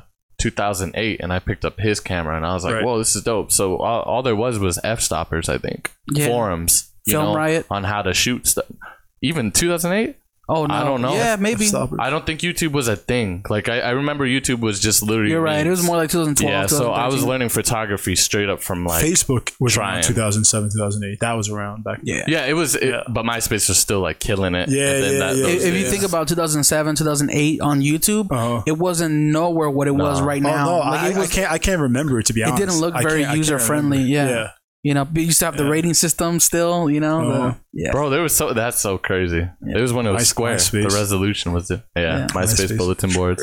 Good time. it was more like a blog site really you If know? you if you ever Google your name, usually like if you had a MySpace, those would be like the, the top photos of you would be like from MySpace. I don't know why, but if you Google your own name, and like it, MySpace photos pop up. It's the fucking funniest shit ever. It's- it's- Good times. the internet man Good when the times. internet first started out you know That was when the inter- internet was innocent and So you, Light. you you know they say like we're uh we're like one of the most luckiest generations because we had life. uh oh. Hold Uh-oh. on. Card full. for real Yeah, it just happened. It had to happen. In like the last like ten minutes. wait we're still recording on here, okay so we're good. On, damn it! damn it What does The that world's mean? To smallest get card. card Did, yeah we, did we lose it's everything? a, it's a 32 gigabyte isn't it No, no, Or no. We it's- we were literally like uh, I think like an hour and forty six minutes when I looked. okay. We're pretty far in this talk too. no this is a two hour but we're already at two hours We're going, Aw. we're going in. 15 minutes didn't get it We're going in. Um, I hope I hope I hope we really got you guys talking about your start because I I think people really I didn't know I didn't hear it on Oh, a yeah? podcast. yeah I never heard it on a podcast yeah, man. so I, It- I, I hope you guys got that shit yeah, thank you, thank you. And we'll have to uh, we'll reenact it one day. yeah, for sure this whole thing. No, we we're recording twice. We record uh one on like the the actual OB. I'm sure you guys are prepared for it you guys, Yeah. you guys have the setup It just sucks because I don't like formatting this on the computer because stuff happens sometimes when you format on computers. It's better to format in the device, right but you can't really select files. what kind of card is that Um, it's only eight gig because the thing is, if you use a bigger card on the H4ns, they they have a difficult time reading it. It's weird because it's and it's actually recording the audio the audio through the top of that no, we're we're going through uh, what is it, XLR? That's just if you want to use the mic. This is just a backup, and then we're recording through there. So we have two just in case like this stuff happens. dope so how, how's the podcast so far you guys think it's good That's amazing, man. all right. It's super interesting. I've never, uh, yeah, I've never like uh, sat there and listened to somebody.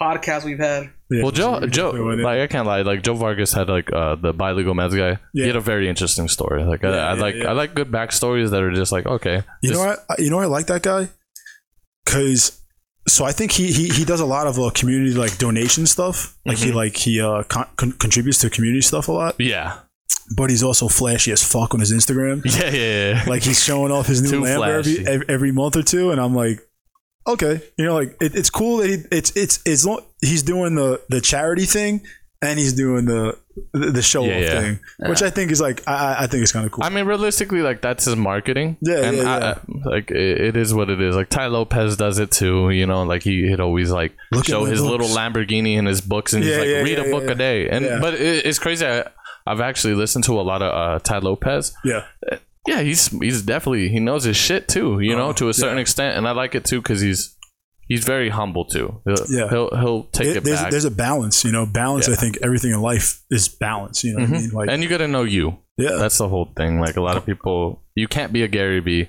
can't be a Tai Lopez, you can't be Yeah. a Eckhart Tolle, you can't be a Tony Robbins. You got Yeah. to be you and the best of you, basically. some, some of my clients actually work for one of those guys. Uh, Bean, the fu- Brad Lea. You guys ever heard of him? Mm-mm. He's he was on Shark Tank and stuff like that. But a bunch of guys in his office are like my clients, so I follow him. I check his stuff out, and it's pretty interesting. You know, like the, the whole motivational thing. Like it definitely speaks to people. You know, like it, you can definitely get through to some people. Yeah, but I think the problem is that sometimes people look at the motivational stuff and they never put it into practice. We're good. Well, that's the We're thing. good? Okay. Yeah, and we're back. that's that that that's another thing about social media is like the quotes you know like the yep. Uh, like the positivity shit like it's definitely good to be positive but also be realist you know like the kind kind of you can't just post a quote and this that's oh well this is this is what I need you know like Right.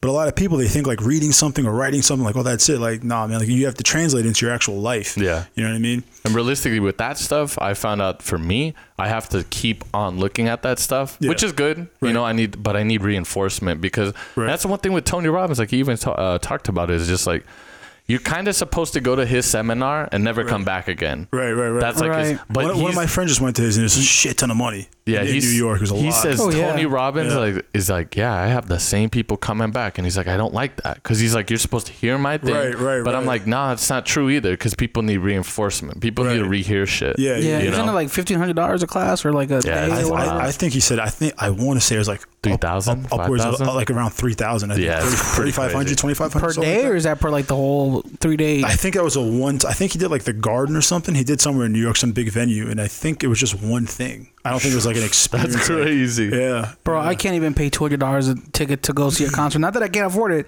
I don't. I just don't feel comfortable paying that much yeah money. yeah well I think I think some things are worth it you know Yeah. some things are like you know Knights games I, Yeah. I've never been to one Yeah. But I look at the ticket sometimes and it's like, fuck, like just to get nosebleeds is like hundreds of dollars. And I'm like, I'm not sure if I want to be in the nosebleeds and spend 200. If I spend a couple hundred dollars, I want to have a decent seat. Yeah. You know, but maybe it's just the market. Did you hear the uh, the the the Raider Stadium out here? There, you you actually can pay to lease seats So you can have for the the seat reserved. N- You reserve, but you still You have to buy the sell it to ticket to, that game.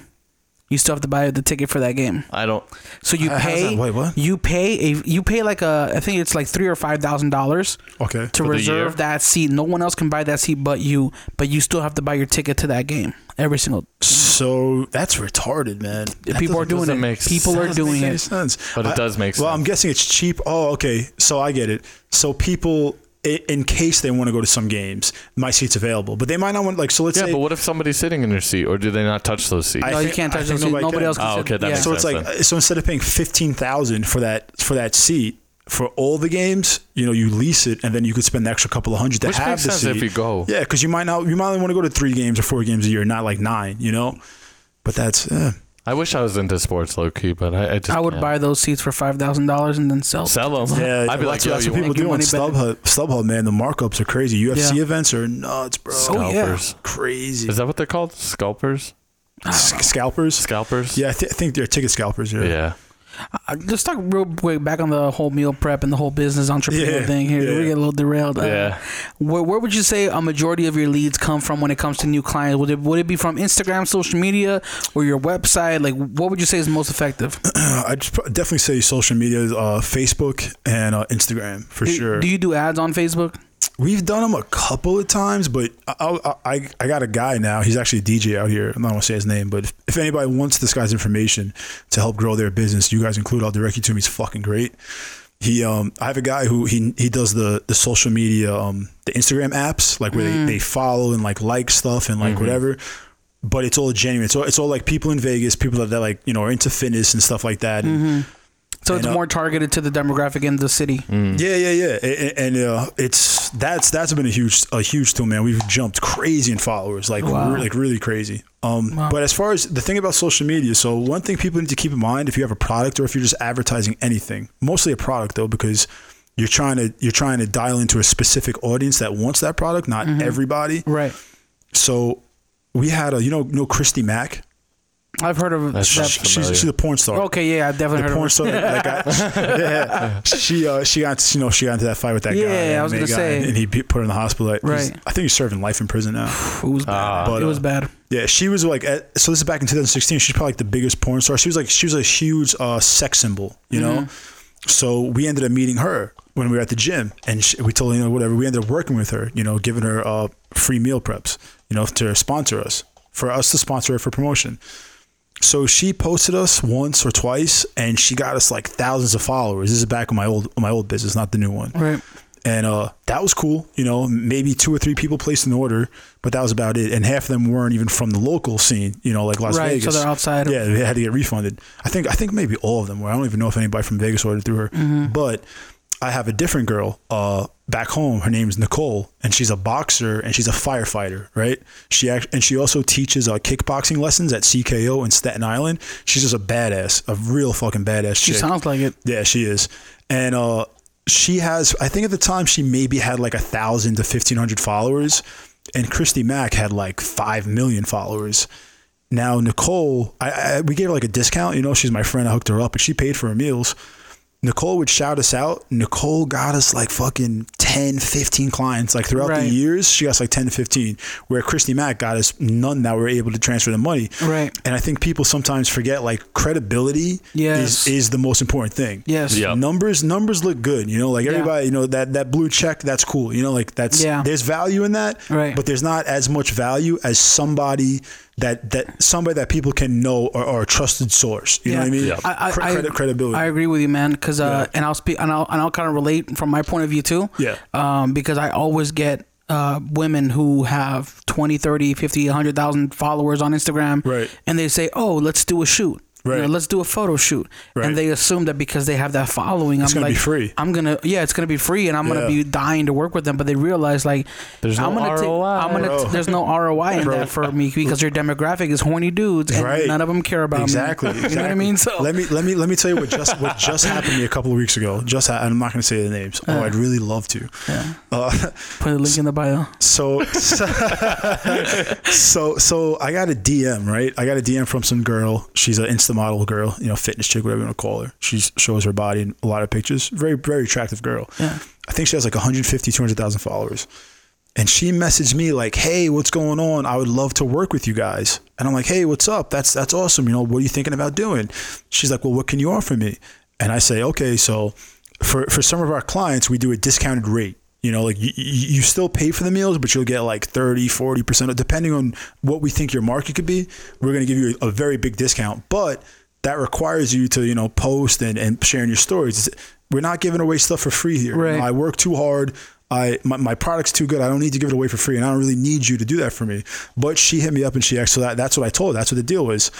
Well, she came back to me and she replied back to me to that message and said, "Well, I've worked with companies before who have provided me with free food as well as paid me to post and blah blah blah."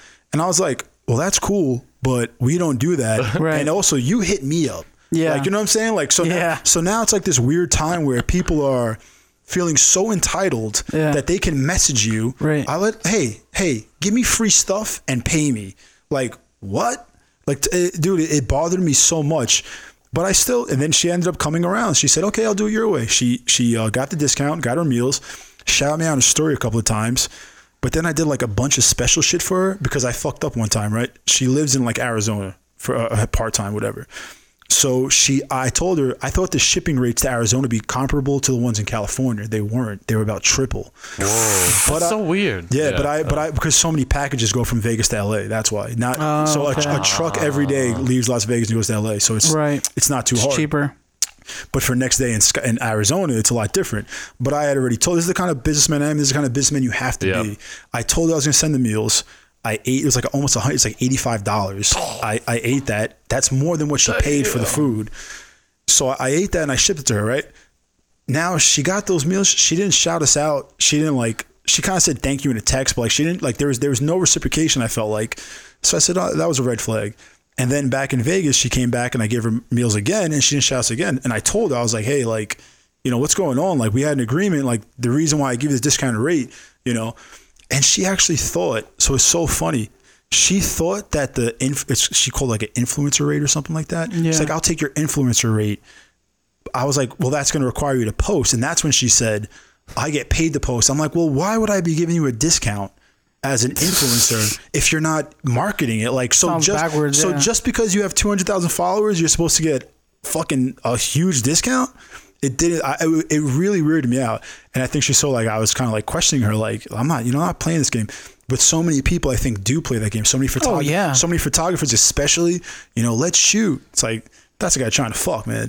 You know, that guy's trying to fuck. Hey, that, there- there's that guy's actually not a- really trying to fucking create content. there you there know? there has been a lot of stories that came out uh, Yeah. where where there's photographers who do things like that and then they abuse women you know what I mean or or they'll make sexual jokes or things like that I'm sure. and it's put a bad light on male photographers you know what I mean Yeah. Especially So- that free photography. yeah, you know? so You so that's why I never ran Yeah. like I very very rarely Uh-huh. randomly hit up hit up female models to, to Yeah. shoot with me for a TFP. I'm, s- I'm I'm at a point where I know so many people now that I can just you know ask for a favor like hey let's Right. shoot this or whatever. Right. Um. But yeah, it's definitely put like a bad light on male photographers, Uh-huh. and it sucks, man. You know, It's kind of obvious. Like you're going to a hotel room with a girl and she's going to be Yeah. half naked. Yeah. It's like not that not that it should happen or but it's like it's probably going to happen pretty often, you know, like it's it's it's a it's a tone and like an environment, you know, like Right. And that's dude, if, if Well, you're a which is- creep, if you're a creep out there and you want to be around some hot chicks, just go fucking buy a camera. They'll, they'll come right to you, bro. They'll come right to you. He was like, God damn it, don't say that. He's giving away my whole my whole blueprint. no, no. I know. If you if you look at my feed, if you look at my feed, I will. I don't really mm-hmm. post anything nude or anything like that, right. Because that's not what I shoot. I Right. shoot, you know, yeah, it's nothing and, sexualized. and that's so overdone, So- man. oh, yeah. I, I think there's gonna be a blowback where you know people are gonna be over the whole fucking social like the sex thing. It's so weird, man. Like you can, especially with me because of this new um this app that I told you, not the app, uh. The guy who does my social media where he'll follow the fitness people, so a lot of them are fitness girls. Right. Dude, there's just asses. You can just scroll and look and at booties. There's probably about I bet you a hundred thousand girls posted their ass on, on social media today. Oh, yeah. Now, in five years, or three years, or two years, when everybody's seeing a hundred thousand asses a day, is that is that still going to be a thing? You know what I mean? Yeah. Are people going to be like, all right, like that's See, and that's like the- we're kind of over that. That's the fucked know? up part because now girls are like, okay, how can I get more attention with this booty? And that's when they get the Yeah. enhancements or they try to do something. Yeah, to they'll, it, they'll put the it's like- protein powder on the on the counter and their ass right next to it. It's like, what the fuck? Yeah, it's like too but much. somebody's gonna buy it. Somebody's gonna buy it. Some sucker in in It sucks though because like that's, Yeah, yeah. it's just um, you know human hormones and shit. Like I don't know if that'll ever go out the window because it's just like sex this- sex sells man. Sex sex does sell but it, when it's so obvious you know what i mean? It kind of loses its value in my opinion you know But it's like, funny because like I still see fools like comment on people. They're like, "Oh my god, I love you. Yeah. I love you to meet my kids." And so I'm like, "Bro, you're that's so fucking weird." That's- that's I can't believe strange. there's people who still who really think this. Mm-hmm. They're like, "Oh, I'm Well, in love with you." Sending Let, us not letters. forget, there's still people who are getting scammed online, bro. Oh yeah, that's true. Hey, Old my- the, people- the nigerian doctor You know, princes n- not, not even that. Not even that. not true. not even that. There there's there's YouTubers with like a million followers, right? Uh-huh. And then people will, will make a fake Instagram page with their name, but instead of it being like like you know Jane dot Jane Doe, it's Jane dot Doe. Right, right, right. So you'll never be able to tell the difference and, and, between. and then you they'll know, say to, to venmo them Hey, or my, paypal them yeah, this yeah. free- their my account, my Yeah. there's somebody actually hacked my real account, and I'm using this Yeah. one in the meantime. Can you send me five thousand dollars? Okay, I Yo, can help you. that that almost happened to me once Jeez, man. I was on eBay. I was looking to buy a commercial fridge to store to store food and meals, like a big ass fridge. Very reasonable. So I was on eBay. I mean, it was eBay or Craigslist, and next thing you know, the guy's saying like, It's a big and it's and it started. It was through text too, and it started super legit. Like it sounded so legit. Yeah. And he's saying, um, yeah, so we're gonna meet here, this and that, blah blah blah. Okay, cool. Then next you know, there's a change of plans. Yeah. Yeah, he's like, And "Oh, I couldn't make I it." couldn't yeah, make yeah. it. But if you send this money, I'm gonna have a guy deliver it. So this is the amount of the money, and this is the delivery fee. And I li- probably for about 20 minutes, I was like, "Is this real?" Like, and then I thought it over. I was like, "This is fucking obviously this And uh, ain't the- real." the- the- the but fake but, part- but I I was I was close. Like I was I was buying into it. Yeah. So. And I'm See- pretty sus- I'm not susceptible to fucking bullshit. And, and I'm pretty I sure he even offered you more money for your inconvenience. And I'm- by the way, might've. and by the way, I'll give you an extra. I'll give you for another twenty six hundred dollars for your inconvenience. But I'll say yeah, one thing too. Anybody who uses PayPal, be careful with that because it almost happened to me too when I was selling my camera. Uh-huh. Because like you know, Oh, yeah, he people can reverse he wa- it.